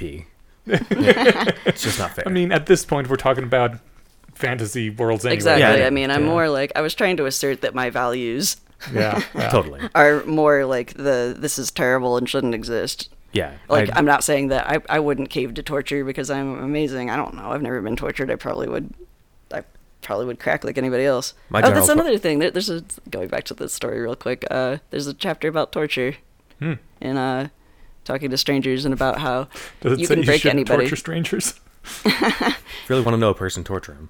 I'm yeah, but the thing is, uh, I'm kidding. Well, yeah, uh, it was very much the whole torture doesn't work because you can you can torture any human enough that they'll tell you whatever you want to hear. Yeah. But they they're going to tell you whatever you want to hear. Right, they're not whether going to tell you or the not. Mm-hmm. truth. They won't even know what the truth is anymore after you like break them far enough. And Yeah. because I know that, my pre-commitment to torture is like I'll, I I will cave at the threat of torture. I loved that in Deadpool 2 when T.J. Miller's like Cable's sitting there threatening him like I'm gonna break, I'm gonna bend your fingers the way they shouldn't bend, and then I'm gonna get some you know nails or whatever, and he's just like, okay, I'll tell you everything. um, like I yeah like, let's just skip that whole Yeah. part. I mean, obviously, I'm going to eventually tell you everything. yeah let's just I'm gonna tell you everything. Why don't I just have all my fingers after you know after I'm done telling you everything? Perfect. Um, my uh, what was I gonna say? Something torture. Mm, Maybe you could make it harder for them. Buy your allies an extra day or two, if that is a thing that might be valuable. I suppose. like you know in Deadpool 2 he didn't do that, but uh, he, you know, it's It's also a comedy. It's, yeah, it's also Yeah. a comedy. Um, Well, one of the things that was Uh, yeah, we, we probably should wrap up. One more thing that was kind of cool though, uh, or kind of interesting. Apparently, um, when you know they were capturing various people in various wars. Oh my god, I can't remember words or things, but the female soldiers would not cave anywhere easily, like near as easily as the male soldiers. Where it was Oh. this like this. Probably they said the psychology is if you are a female soldier, you've had to deal with a lot of shit already, and you've like kind of internalized this hard ass Right. perspective. But what they kept doing uh, was already when they're trying to get a male soldier to to spill the beans about something, they would pull a female soldier out and threaten to torture her, and then they would always cave. And the women would be screaming at them like, "I wouldn't have told. I did my job. You why why wouldn't you do your job?" And they wouldn't tell either. like it, it was really hard to break the female soldiers. They would just be like, "I'm gonna torture your male comrade," and they'd be like, "Well, he signed up for it." I That's- mean, that's why I, I generally always Sorry, prefer dude. my my like fantasy and uh, heroes and my action heroes and stuff like that to be women because like for a dude to be in the fantasy army taking up swords or whatever is just like every guy is expected to do that, right? You're not special at all. But for a woman to be in that position, like there's something unique and interesting about her that she ended up in that spot. Or anybody who um i guess is marginalized or not going Yeah. to be the typical soldier like it, it's just an interesting like but then i also dislike the fact that it kind of keeps pointing out the fact that this is unusual it's not as unusual anymore it still is like it's still the norm for i guess most militaries are largely comprised of men but it's It's becoming more it's less of like especially since know. so many military jobs nowadays don't involve direct combat. yeah actually i think a lot of um people that are piloting drones are women Oh, they found that they're psychologically better at it I f- that's distressing. Are women more psychopathic? Um, I forget what the reason was. I, I feel like looking this up again because now I'm not sure if I remember correctly. I think it was more about uh, conscientiousness, Okay. or possibly it was Uh, uh, you know what? I don't even want to say All right. things, but like I don't know if I'm saying true things or not, or just misremembering. So to put a lid on the whole hell thing, I took it at face value. I think what you just said correctly, or I interpreted what you said correctly, is like this is you're making a value statement, not like what you would do in real life. Like I, Yeah. thought, I thought that was clear. I feel like It's too absurd to be gentle, like, that was nitpicking. Yeah. it just seems like the argument of have you heard of you will be, you know, threatened and hurt if you don't do the thing someone says. I don't think that's a good argument. That's that's a reason to fight against that person. It's not a reason to be like, "Oh, okay." Says the guy who still pays his taxes. Hey, I, I Well, because you don't have a you don't have a, a rebellion big enough to do the things that you say That's you would like to do. Right? I need to secretly start a counter government conspiracy. This is a conspiracy. Oh, There's the name's shit. right in the show. That's so, true. yeah. Damn it. I gave it away. so Globy over at the subreddit, which actually still exists. or Uh, globby. Globby? I don't know. Okay. Uh, the the Discord is where most of the interaction happens, but there is still a subreddit, and some people do still use it. So you can check that out at r slash the Bayesian conspiracy. Anyways, Globby pointed out that squirrels breaking things is actually quite common. This was in response to my saying like how crazy it was that the LHC was uh, delayed like three or four times, and one of those times was like a random squirrel getting in some place. They chew on wires, store acorns in antennas. Engineers seeing specific squirrels in specific tube might say that it's surprising, but the LHC is so huge, it's actually not that weird that something went wrong. Yeah, isn't it like 16 miles Yeah. circumference? So like So that's okay. that's a lot of areas for squirrels to poke into. I, I am significantly reducing my uh, confidence that that was that unusual of a thing. But there were like three or four pretty coincidental coincidences. I like squirrels. That's, that's my that, that's my reply. I like squirrels too, and also I can confirm that they're really good at like that. They're just mischievous. Hmm. Actually, I like. I'm a big fan of mischievous animals. Like I kind of like the asshole animals. That my friend has this cat that expresses affection by coming over and just biting you, or like, Like a gentle biting? well, yeah, it doesn't break the skin, but it's also like a lot of people like think this cat is like a sociopath, and uh, actually more like there- there's a bunch of stuff I already knew about cat psychology, but more recently I was looking up this specific thing where cats have this kind of bro culture, like amongst themselves, where they do actually like kind of express affection or intimacy by like fucking with each other, hmm. like gently biting each other, like smacking each other around. Because that, that's also how kittens play. like doing like kind of like a fake wrestling thing, you know, like grab your friend, give him a noogie, like punch him in the arm. Like, yeah, but but like what a a cat does that to a human, people are like always like, what did I do wrong? Mm. I knew it. So when, when I'm petting my cat, she will occasionally like she'll flop like really heavily and like just like roll over and like expose her tummy, and then you're scratching her tummy and she enjoys it. And then she'll grab my hand with her front paws and then just like kick with her back ones, and she's doing it without her claws. Yeah. she's just doing little kicks, hmm. and it's really cute. And then she'll like she'll do little nibbles too, but she's clearly having a good time. yeah. And like I think she can get overstimulated, and then when she's bored, she'll leave, or when she's done with it, she'll leave. But yeah, she's she's she if she wanted if she was kicking to get rid of me, she wouldn't grab my hand first. she, she's just like kick kick kick kick. She's playing. My cat does that too. I love it. I'm trying to get it on video, but she's very uh, conscientious about cameras. Yeah. Really? I mean, she, she just knows like, all right, Rachel, she's doing it. Pull the camera out. Then Rachel will move, and she'll like, oh, oh, I'm being filmed. Okay, and I'm I'm a good kitty. I'm a Huh. good kitty on camera. I've noticed that with a lot of animals. They don't like being filmed, and like they, I don't think they know do what being they- filmed means. I think Yeah. they just don't like having a strange object pointed at them. Oh, okay. And also, the owners start to get weird. You're not paying attention to the cat anymore. You're paying attention to the object. yeah. Yeah. Okay. Uh, this is over on the Discord. More Mail. The Doof. Called it Discorf. I noticed that Did too. I? I? wasn't gonna point it out, but now It's pretty great. from now on. The Bayesian conspiracy Discord is called the Discorf. Perfect. I read this too, uh, Matt's comment, Yeah. and I thought it was a lot of fun. Yeah. I to me the great filter, my, the biggest one, and just my before we dive into his awesome one, mine's super boring. I'm gonna say eukaryotic life is the biggest filter as far as I'm concerned. There, there's probably planets out there covered in slime, Okay. but they're all you know single celled and boring, uh, or just one big chain of amino acids, right? Ooh. Uh, just one big goop pile. yeah. Um, what the cube from D and D, Oh, the gelatinous cube. the gelatinous Yeah, cube. yeah. Thank you. Yeah. anyway, So uh, Matt brings up. Sorry, Matt. More Mail. he, Bring, he, it's a public name. okay. yeah. Cool. Matt Dinamo. Yeah. There we go. Uh, I wouldn't have outed his username. Yeah. wants to bring out uh, his favorite candidate for the Great Filter, because we talked about the Great Filter briefly in that episode as well oil. It'd be incredibly difficult to bootstrap a technological civilization without oil. Maybe impossible. The only way oil happens is if a very specific set of geological circumstances are met. You need a certain rate of deposition. Uh, depos- deposition? Did I pronounce that I think right? it's deposition. deposition, okay, of organic matter, coupled with a certain rate of erosional deposition from land masses. And for that to happen, you pretty much need a certain level of weather, enough that there's steady erosion, but not so much that you have repeated massive erosional events that destroy your basins. You need a certain level of geological activity and a pretty specific temperature gradient on your planet, such that the typical burial process results in heating up and cooking the organic matter into oil. You need the right amount of oxygen so that your oil isn't oxidized in place and made useless.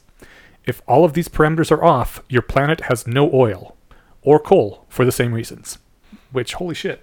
Yeah, it makes a very compelling case, and I like it a lot because, uh, I mean, people I remember countered with like, "Well, we could use this." It's like, yeah, we could, but that's a lot harder, Yeah. and that came a lot later after Yeah. we'd already bootstrapped our civilization. Right. Someone Yeah. brought up whale oil, but there's there's not that many whales. There's not a lot of whales. not and, enough to yeah, yeah. I Well, think not on I- our planet. it'd be it'd be really hard to farm them enough to harvest their oil to power a civilization. Yeah. I just don't think you could get enough from any sort of animal to, yeah. The, to fa- run our civilization. the fact that we happen to be on a planet that's full of basins, full of just like really easy energy, Yeah. um, certainly helps. so there might be like hundreds or hundreds of thousands of pre-industrial civilizations out there just kind of stuck with no Banging oil. rocks together, trying Yeah, to make fire. Yeah. Yeah. Poor bastards. How far could we have gotten? Well, I mean, Again, before we had oil, we had water wheels. Like with the, we they could probably get up to a late medieval level of technology. Yeah, again, like well- you're assuming that like if they had everything that we have, the exact conditions, but with no oil, it, it's again like another. Here's a weird like coincidence thing, and like you, you kind of trace it back and be like, how unusual is this? But Oh man, are you taking away all our fun again? I'm sorry, I have to do the no fun thing. No, no. It's like I think that they, it, it can be. I think that can be. It, I think that's still fun. Like for every planet that has all the pre, all the conditions that uh, lead up to like say medieval technology, oil is probably or basins of oil enough to power the planet for a few centuries is probably a smaller percentage of those planets, um, just because of the Yeah. things that have to be lined up for it, right? right. So yeah, you you could get to the comfortable level, or even you know, maybe everyone has uh, you know, I, I don't know how easy it would be to make you know and distribute batteries or something that could store charge energy from from wheel from water wheels or something. But Mm. like even if you got that far, still a lot harder to get to space um, without just kick kickstarting uh, technology that way, right? Yeah. Maybe they do it eventually, but we'll get there first because we got oil. Yeah. Maybe there's some other like really readily available source of energy that's really common throughout the rest of the universe, and people think this about us. Look at those poor assholes just burning dinosaur fossils. Yeah. they have to they have to dig up dead animals to burn. Like we just use Mostly whatever. plant matter. Huh? Mostly plant matter. Sure, yeah. People always say dinosaurs, but I'm like, it was mostly plant matter. It's more fun to think of dinosaurs. All right, fine. But yeah, no, you're yeah. Point I taken. had no idea that the Sinclair dinosaur was there because oil is quote unquote made from dinosaurs. I literally didn't. I I'm just my That makes mind's being perfect blown right now too. Yeah, I was like, oh, that is so morbid. That's kind of funny. Yeah, I never I never made the connection either. We're burning his family. Mm, delicious dinosaur juice. Yeah. Okay. And the last feedback that we're going to hit today is from quite a bit before this. MQP says, I'm kind of baffled that none of the people there seem to take the personal, positive part of marriage. This was, I think, when we were talking about marriage on. I don't know if that was a direct topic or if it came up in an episode or something. I don't remember. We did an anti-marriage episode. Well, you tried to make an anti-marriage episode. and Yeah, I'm not. I don't think I played middleman and Naveen. Okay, yeah. I think maybe. it came up again since then. Yeah. Um, anyways, MPQ says the part where you establish common knowledge about the importance of your relationship by sending a costly signal about it and doing a ritual. Which I actually, now that I he mentions it, is a really good point. Creating common knowledge is both important and difficult, and you can't often just say things. You have to signal them, and signals got to be costly. Uh, MPQ says Eneasz seemed to think that it was just society telling you what to think, and thereby worthless. Damn your donut! Donut in my lung. It's not coronavirus. All right, we'll let him choke, and I'll I'll respond to the first part of that, which is, um, if I was smart, like who commented this? MQP. If I was smart like MQP, I might have put that in my my pitch for marriage as to why I'm for it. Like if it if it works for you, like don't you know it's one of those things. But I'm married, I love it. I don't. People keep like the common question. We've been married for less than a year. Is like you know how's things different? You know, uh, you guys looking and then leading up to it. You guys looking forward to like post marriage and all. that? I'm like, no, it's like gonna be exact exactly the same as it is now. Like we've we've had the the life that we have now for the last eight years. What what it was was like it was a fun celebration and ritual is not a bad word for it. We we picked and chose the parts of the ritual, like the the common tropes of it that we liked, and disregarded the parts that we didn't like. But uh, yeah, I I'm on board so far. Yeah. Um, within reason responded that a prenup establishes common knowledge between the two people being married, which usually a wedding doesn't. And uh, MPQ replied, "Point taken, but the common knowledge that I care about is stuff like this couple makes most decisions most decisions together and shares values. So if you're doing something that impacts one of them, you should take the other into account, not things like what would happen to the house if they divorce." Inyar says you don't need any legal stuff to accomplish that, and I disagree. I think having real material consequences associated with being married is a reason why the tradition became powerful and remains powerful. And if you tried to replace it with something that had no consequences, people would not take it seriously. And I think that's a good point. I whenever I know that someone is coupled, I assume that anything I say to one of them will be uh, common knowledge between the two of them by the end of the day. What if you have like a nine person polycule? That is um, Not coupled. depends i mean that depends on how close those individual relationships are What if you have a business partner who you are much more financially invested with than your spouse and you're both financially independent from each other? i would not expect uh, that of a business partner if i told something to Steven and he was in business with someone else that i told him in confidence i would be you know hurt and think it's a really shitty thing for him to do to tell it to his business partner but i would expect that rachel would know before the end of the day for Just the 'cause- for the record, I've said this before. Like most things we talk about, I feel like you'll say to the podcast. So like I, you know, Yeah. I'm fine talking about it with close people. Yeah. Um, but if you're like, hey, can you keep this between us? I always do. That's not between us and Rachel. Okay. Um, well, like- I, I literally do not want, if I'm coupled with someone, I do not want anyone to tell me something that they don't want the coupled person to know.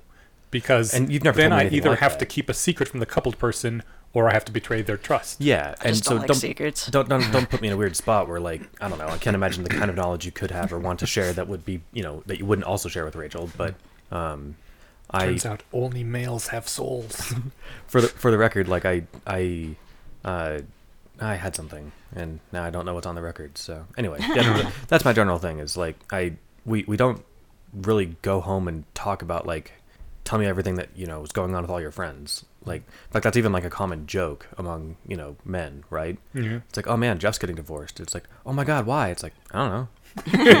he said he's getting divorced and he didn't want to talk about it, so we didn't. It's like, but how do you not know? It's like, well, they, we didn't talk about it. Like, I there are people that I've known forever, and I don't know what the least bit what's going on in their lives. It just doesn't come up, right? Yeah. Um, so it, it we we don't follow the TV trope of going home and like gossiping about everyone we know. So Man, my former boss and his wife gossiped about everybody, and like it was their favorite hobby. The two of them. It was kind of bizarre to me because I just don't understand that kind of gossip culture. Like, uh, there's a difference between uh, uh, you know, I prefer radical honesty, but I don't like the like layers of secrets that gossiping causes. yeah. Where like yeah, I don't have any patience one of them would be like, whatsoever. "Oh man, do you want to hear about this thing that's happening with your coworker and and his friend?" And I'm just like, "No." Uh, the, the, way you're saying it is Yeah, weirding makes me, me- out right now. yeah. Makes me think that I'd be safer saying no. the your nine person polycule comment is really interesting. I mean, it has me thinking now. Well, Like, the is- thing that I'm responding to there is the couple privilege thing, or the like. Yeah, yeah. No, but I think this is like MQP's point. Like it's it's easier I think to to establish common knowledge of of a couple uh, pairing because you're often seen together, you often talk about each other, but when there's nine people it's much harder. And I can see like how having a big costly ritual that you invite everyone in the community to, I'd be like, "Oh, okay, so these nine people are together or like maybe these four and then they're linked between these two and then these three. Like having a big establishment like that would probably help. Um I so like i almost think like yeah maybe having maybe having big marriage rituals for more complicated situations would be a better use of those resources I like don't hate marriage on like the principle. It's more that there there's a bunch of things about it. First of all, like the it's powerful and that's why it remains powerful. And I'm like, well, yeah, but there's a lot of shitty things about it that did make it powerful and a good strategy. Mm-hmm. I guess if you're like the you know claiming a human as property thing or buying a human with a dowry and then like the whole like i don't know there, there's stuff that made sense in the context back then that doesn't anymore and still maybe wasn't super great for all parties involved women cough back then. But like what if i wanted to why why is it that like it has to be a couple and why does it have to be like in the context of a romantic or sexual relationship with somebody that you like I, I couldn't make this kind of costly signal with my best friend. There's no marriage for your best friend ritual. I think there but should be. what if i had a If best friend who i had best like i was much yeah. closer to than anybody else in my life. Yeah. You know like so there's some things about marriage that still bug me and i like Mm-hmm. being able to point those out. And it's not saying that like because I've complained about marriage doesn't mean that i hate it and i want to get rid of it and i don't think anybody else should do it you know and i do think the reason that i'm not bringing up the like obvious benefits of marriage is because that's not relevant to yeah. That the downsides outweigh the benefits? If you're Eneasz. yeah it depends you're on what you mean. i mean i've been talking about maybe marrying phoenix but it would be not be the traditional there's not going to be a diamond involved. I don't want my family nearby or a a bunch of the assumptions to be made about like what this means. Or even the gender roles thing around marriage too is just like uh there's this like you know uh, oh when are you gonna have a baby or whatever and it's like Mhm, uh yeah. Phoenix doesn't want kids. I kind of want kids, but I don't want to have a kid because of dysphoria. But my other partner wants to have a kid with their body because they like that idea, and it would be cool if you know we all just co-parented this kid. And Mm-hmm. I just want to be able to make these kinds of rituals work for me and my circumstances and my people. I think marriage is very limiting. and I, I, you know, my my sales pitch on it for what it worked for me is like we don't have the the tropey style relationship anyway. So you know we don't we don't fall into the the norms of like well this you know everything you saw on TV in the 90s and 2000s or whenever you grew up I guess right like we don't do that stuff. And I wouldn't I wouldn't suggest anyone marry a partner that they're doing that stuff with unless they really want to have that sort of relationship. I'd never merge like- finances with somebody. That's bizarre to me. We don't have our finances merged. Like mean, why why would we? legally you do. Well, I in suppose practice they aren't but yeah if if things if things got hairy and she turned into a psychopath we might but like my uh like like right now i the mortgage is in my name and i have the payment auto drafted from my account and i venmo her every month. Like there's there's no sense and and we both have jobs. Like she spends her money i spend my money. Like that that seems like the easiest circumstance and that's what we have planned if in the future i happen to like earn three times as much as she does or something there it would be weird for us to you know i would i would be fine adjusting things a bit but like it i don't know all the all the stuff that like people like oh well you know marriage sucks because you know you, you, you what you know, I, insert trope or whatever i'm like yeah then just don't do that part Yeah. like there's there's nothing that says you have to Or So like we- marriage has these benefits. Well, like sure, I'm gonna I want to claim some of those benefits for me, but I just don't want it to come along with the like, and then you are forced into this weird arrangement that took place in early agrarian societies where the expectation is like the man works and the woman stays home and takes care of the kids, so she's dependent on his finances, and that's why we do that. Doesn't make sense anymore. Yeah, so we don't do that part either. Like I, we didn't do our our marriage isn't reading from a script. Like, it, it, I think a lot of the the there I think there are legitimate things to poke at. Like this is these are some troubles with marriage, but like they're not uh, universal, right? You could say that of of you know well the problem with uh, any. I don't know. It, I think you could pick apart a lot of things in society that everyone approves of and be like, well, it used to mean this 2,000 years ago. And it's like, so fucking what? Um, This reminds me of I, I- think the thing that is bugging me about, and I'm sorry about like the if this is coming off as No, you're good. My, my mean to- swearing, No, my, my swearing you. made it sound like I was annoyed, but I'm just. No, I mean more yeah. like I'm kind of I'm, I realize I'm bristling at the way that the commenter wrote the comment, and it's the same thing about the other comment about uh about hell. Haven't you ever heard of hell? Like some Mm-hmm. of these sound like I don't know. Like it, it- this the analogy that I'm thinking of is if I were like, oh, I don't want to get a dog because these reasons, and then somebody's like, why do you hate dogs? and starts telling me all the good like like things that could happen if I had a pet dog, and it's more like, whoa, like. Well, to be fair, I, I, think didn't say that I MQP hate was. dogs. I'm I just saying that a dog wouldn't work for me for these reasons. And like, I think MQP was replying specifically to me, and I had said Yeah. that marriage is stupid and no one should ever get one. so, so I was saying no one should get dogs. I don't know, That I mean, um, even yeah, that that was probably phrasing it too strongly. And I think that like probably what you weren't trying to do was tell other people how to live their lives, but more of just like based on the bad experiences you have and like the fact that a lot of people don't think about these things or know that these are the drawbacks that you're taking on. yeah. Well, Mm. because previously I had said there's basically no um, benefits at all, and now I have to walk that back a little bit and say, okay, there is the very costly social signal um, and common knowledge created in the community that these people are interlinked in certain ways. I don't know that it should mean that though. I, I like Well, if it if it doesn't mean that, then you probably shouldn't have the wedding, right? I don't know. I mean like hmm. Maybe that can Yeah, I guess another sorry, go on. No, no, go ahead. a- another yeah like one of the things that is keeping me from doing a marriage is that like i worry about all the assumptions that people are going to make about being married Mm-hmm.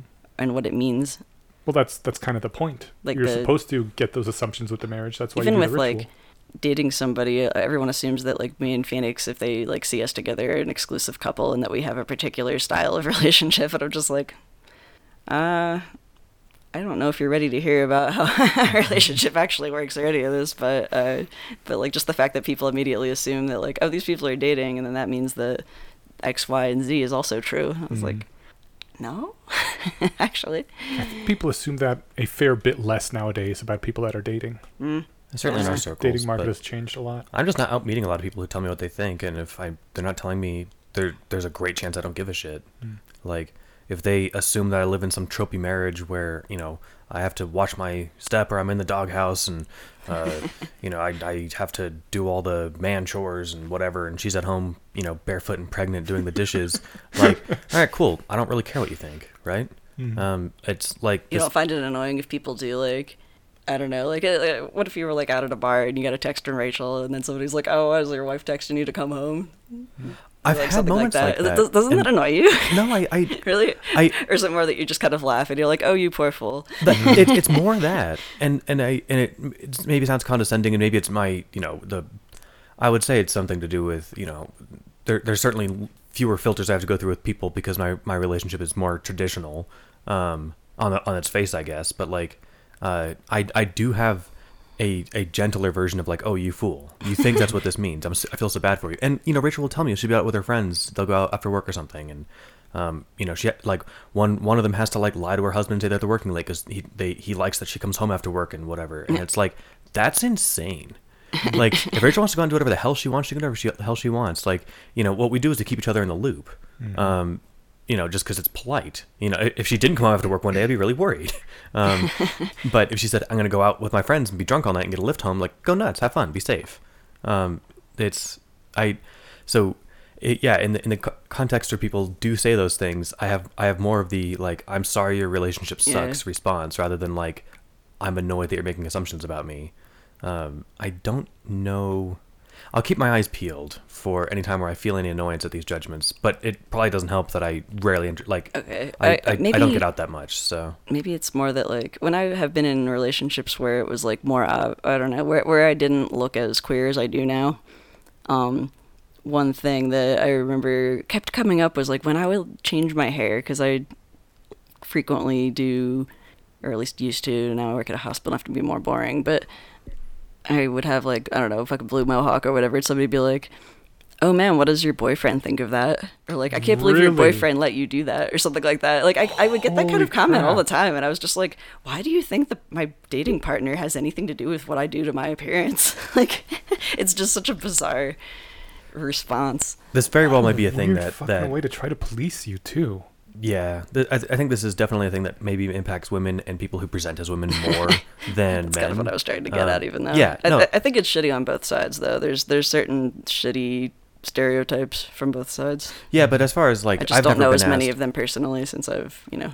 Yeah, I was asked once, like, when is, uh, like, my uh, brother-in-law asked, like, hey, when is my, your cousin gonna have, or your niece gonna have a, a cousin to play with? And I was Mm. like, uh, not from me. like, but I mean, he he's just kind of a bro. I feel like he's just he, he was reading from a script. I think when he asked that, right? Mm. Like, I don't think that he, and like, I really didn't care that he asked. That said, if I was asked every time I went out and someone saw my new wedding ring, like, oh my god, when are you guys having kids? I might eventually get annoyed at the Yeah. repetitive question, but not at the uh, judge uh, um, the assumption on the person asking it. Um, that said, I know I know Rachel will, will get asked once in a while, like, when are you guys having kids? Mhm. And that's because she's the woman, I guess. Yeah. Um, She's the then one that she- cares then- about babies. And then she gets to say never, and then like, oh my god, you'll change your mind, or oh, how come, or you know, all that annoying stuff. That again, part of my like social filter is that I uh, interact with people who are, um, you know, I, co- I go to I, it's either people like people like you guys or people like my coworkers, which are you know, programmer bros for the most part, or like programmer nerds. Mm. Bros, there's a bro type version, and they're not, they're not really that either. So Programmers. yeah, exactly. um, so, like, there's there's not a lot of like me running around to like the average uh, person who read who gets their life cues from the the the life version of TV tropes and tries to ask you when are you going to do this trope. So, I'm subjected to it a lot less than I think many people would be. And so I can't say I wouldn't find it annoying if I was hit with it more often. But as it happens, I'm not. And my relationship's fucking dope. So, you know, I, that that should be how it is. Like if if the person I I I I've sold on this before, but like, yeah, I don't know. Find the right person that makes you happy the right way all the time, and that's how your relationship should be. So, yeah, All right. all right. All right. Let's thank our patron. And while we're while we're finding the list, I want to point out that because we read one of Matt's comments, I bought uh, my wife and I, which is fun to say. I get titillated when I say wife. um, uh, I bought us each copies of The Gunslinger by Stephen King Mm. because they started a new podcast recently called uh, Kingslingers, where they're doing a uh, kind of like a We Want More, We've Got Worm read through of it. Mhm. And this time, Scott is playing the Matt, and Matt is playing the Scott. To make that less confusing, Scott has read the, the books before, and Matt hasn't. So Matt's doing the blind read this time. How far th- in are they so far? Uh, they're, I think, past the first book. Oh, whoa, that was fast. Those It's guys only like- podcast too much. Yeah, they do They an episode a week, down. and like the the first book's only a couple hundred pages. So I can pages, keep up. so like Okay. it goes by pretty fast. Um, I think they did three episodes for the first book, Okay. which is, uh, I mean, not Have a you great to strategy. them already? No, I've only listened to the uh, intro episode because I'm only partway through the first book. Right. So, uh, yeah, it's interesting. I've never read any Stephen King before, and I think it'll be a lot of fun. I thought it was. I didn't know anything what to expect, Mm. and it's a fantasy series. Have you read Sort Gunslinger? of. No, I haven't. Oh. I know of it. Um, it's it's interesting so far. I don't know what is going on yet, so I don't have a lot of thoughts on it. Okay. It's what I can say is that it's weird, but I think it might be in a fun kind of weird. So I think Scott and Matt could make anything sound interesting. I know. I was listening to their actual like Doofcast podcast where they were talking about like it was s- some uh series of movies that I like definitely don't want to watch, but I was really enjoying hearing their analysis of it. I remember when they talked about the Meet the Feebles, that crazy Muppet movie with the cult following. And after I heard that episode, I was like, this sounds awesome. I Oh, kind of want to see this. And then when Matt was over at my place, or maybe it was the meetup or something, I was like, so that Meet the Weevils was pretty good, huh? And he was like, eh, if you're watching it at 2x speed. I was like, oh, okay. I think uh, you know we don't know if the person that paid them to watch that is listening to our show too. Oh, Probably right. not. But That's you know, why I- I didn't point out the specific movie. Oh, So- shit. I'm it, it- sorry. it doesn't matter. I mean, so this is just going to be a fact that, and it's like, he enjoyed it enough. Exactly. They, Yeah. they they didn't say no, and it, it's just a fact that if like they have a platform where it's like you can pay us to watch stuff, they can't guarantee they'll like everything. Right. What they can do is they'll guarantee that they'll watch it and that they will discuss it for an hour and change. And, that they will say the things they did like about it. Yeah. yes, which I think is really like an asset. Yeah, so, it is. Like I do did- think they mostly shit on Madoka Magica, which I found really funny, even though I like Madoka Magica. I love it. oh, okay. But was that because Scott hats, hates all anime? Yeah, but I mean, there was also a bunch of things that they pointed out, like even um, not like coming from as much of maybe an anime background, like um, Matt found it to be really creepy how like they were you were supposed to be, I guess, like to find these like prepubescent girls sexualized, like being kind of attractive or like okay, Oh, where that's he, a ha- common having young daughters though. was kind of like. Uh, Yeah. Yeah, No, I mean, I, I, I, on the one hand, I sort of agree with him. On the other hand, there's a whole cultural thing. Yeah. So the thing is, like watching that, I didn't even like. I was like, yeah, you know, Sayaka's Bay or whatever. But it's just like uh, when you actually like, oh, these are supposed to represent like actual prepubescent humans. I I don't even think of that. Anime characters are just fantasy characters. Like they're, they're not real. I think I need to keep making that shift. Like most anime I consume doesn't really have a lot of minors in it, so that's fine. Um, or if they do, they're not doing sex stuff. But like, there's I'm literally watching a show right now, an anime show that is about minors doing sex stuff. weird. What is yeah. it? It's so you got to push. You got to push through like how gross that aspect of it is. Well, no, no, no, no, because that is like the focus of the show. It's um. So I w- I'm only on episode three. I was just sold on it at our last meetup uh, by two people we know. I don't know if it's okay to say their names, but uh, it's called Darling in the Franxx. Oh, okay. I've seen that whole thing. I, I enjoy that one a lot. Yeah, I'm only on episode three, and I was like, oh. So when they were telling me about it, they were like, oh yeah, the girls are bent over in their tight bodysuits, haha, anime. And I'm like, oh, this is literally about sexual trauma being inflicted on minors. Holy fuck. Yeah. Well, Gainax does a good job with that kind of thing, though. Yeah. that like they- Is this this isn't Gainax, is it? Uh, or Trigger. It's it's uh. I think it was it's either Trigger. Gainax or it's Trigger, which is an offshoot of Gainax. Oh, oh, I didn't know that. But um, yeah, I mean they're all about deconstructing the tropes of anime anyway. So like the, the fact that like they do pose them in these weird provocative and they have these weird outfits, they they keep making a bunch of jokes about it, but then eventually like the story gets darker and like you realize that like episode two. That's. I mean, I guess it's gonna get uh, even no, it, darker. it gets even but- darker. Okay, yeah, I'm curious to hear how you react to some things now that I know you're watching that. yeah. No, I saw episode two, and at first I was like, "This is fucked up," and then I saw episode three, and I was like, "It's more fucked up than I thought. It keeps getting fucked up. Okay.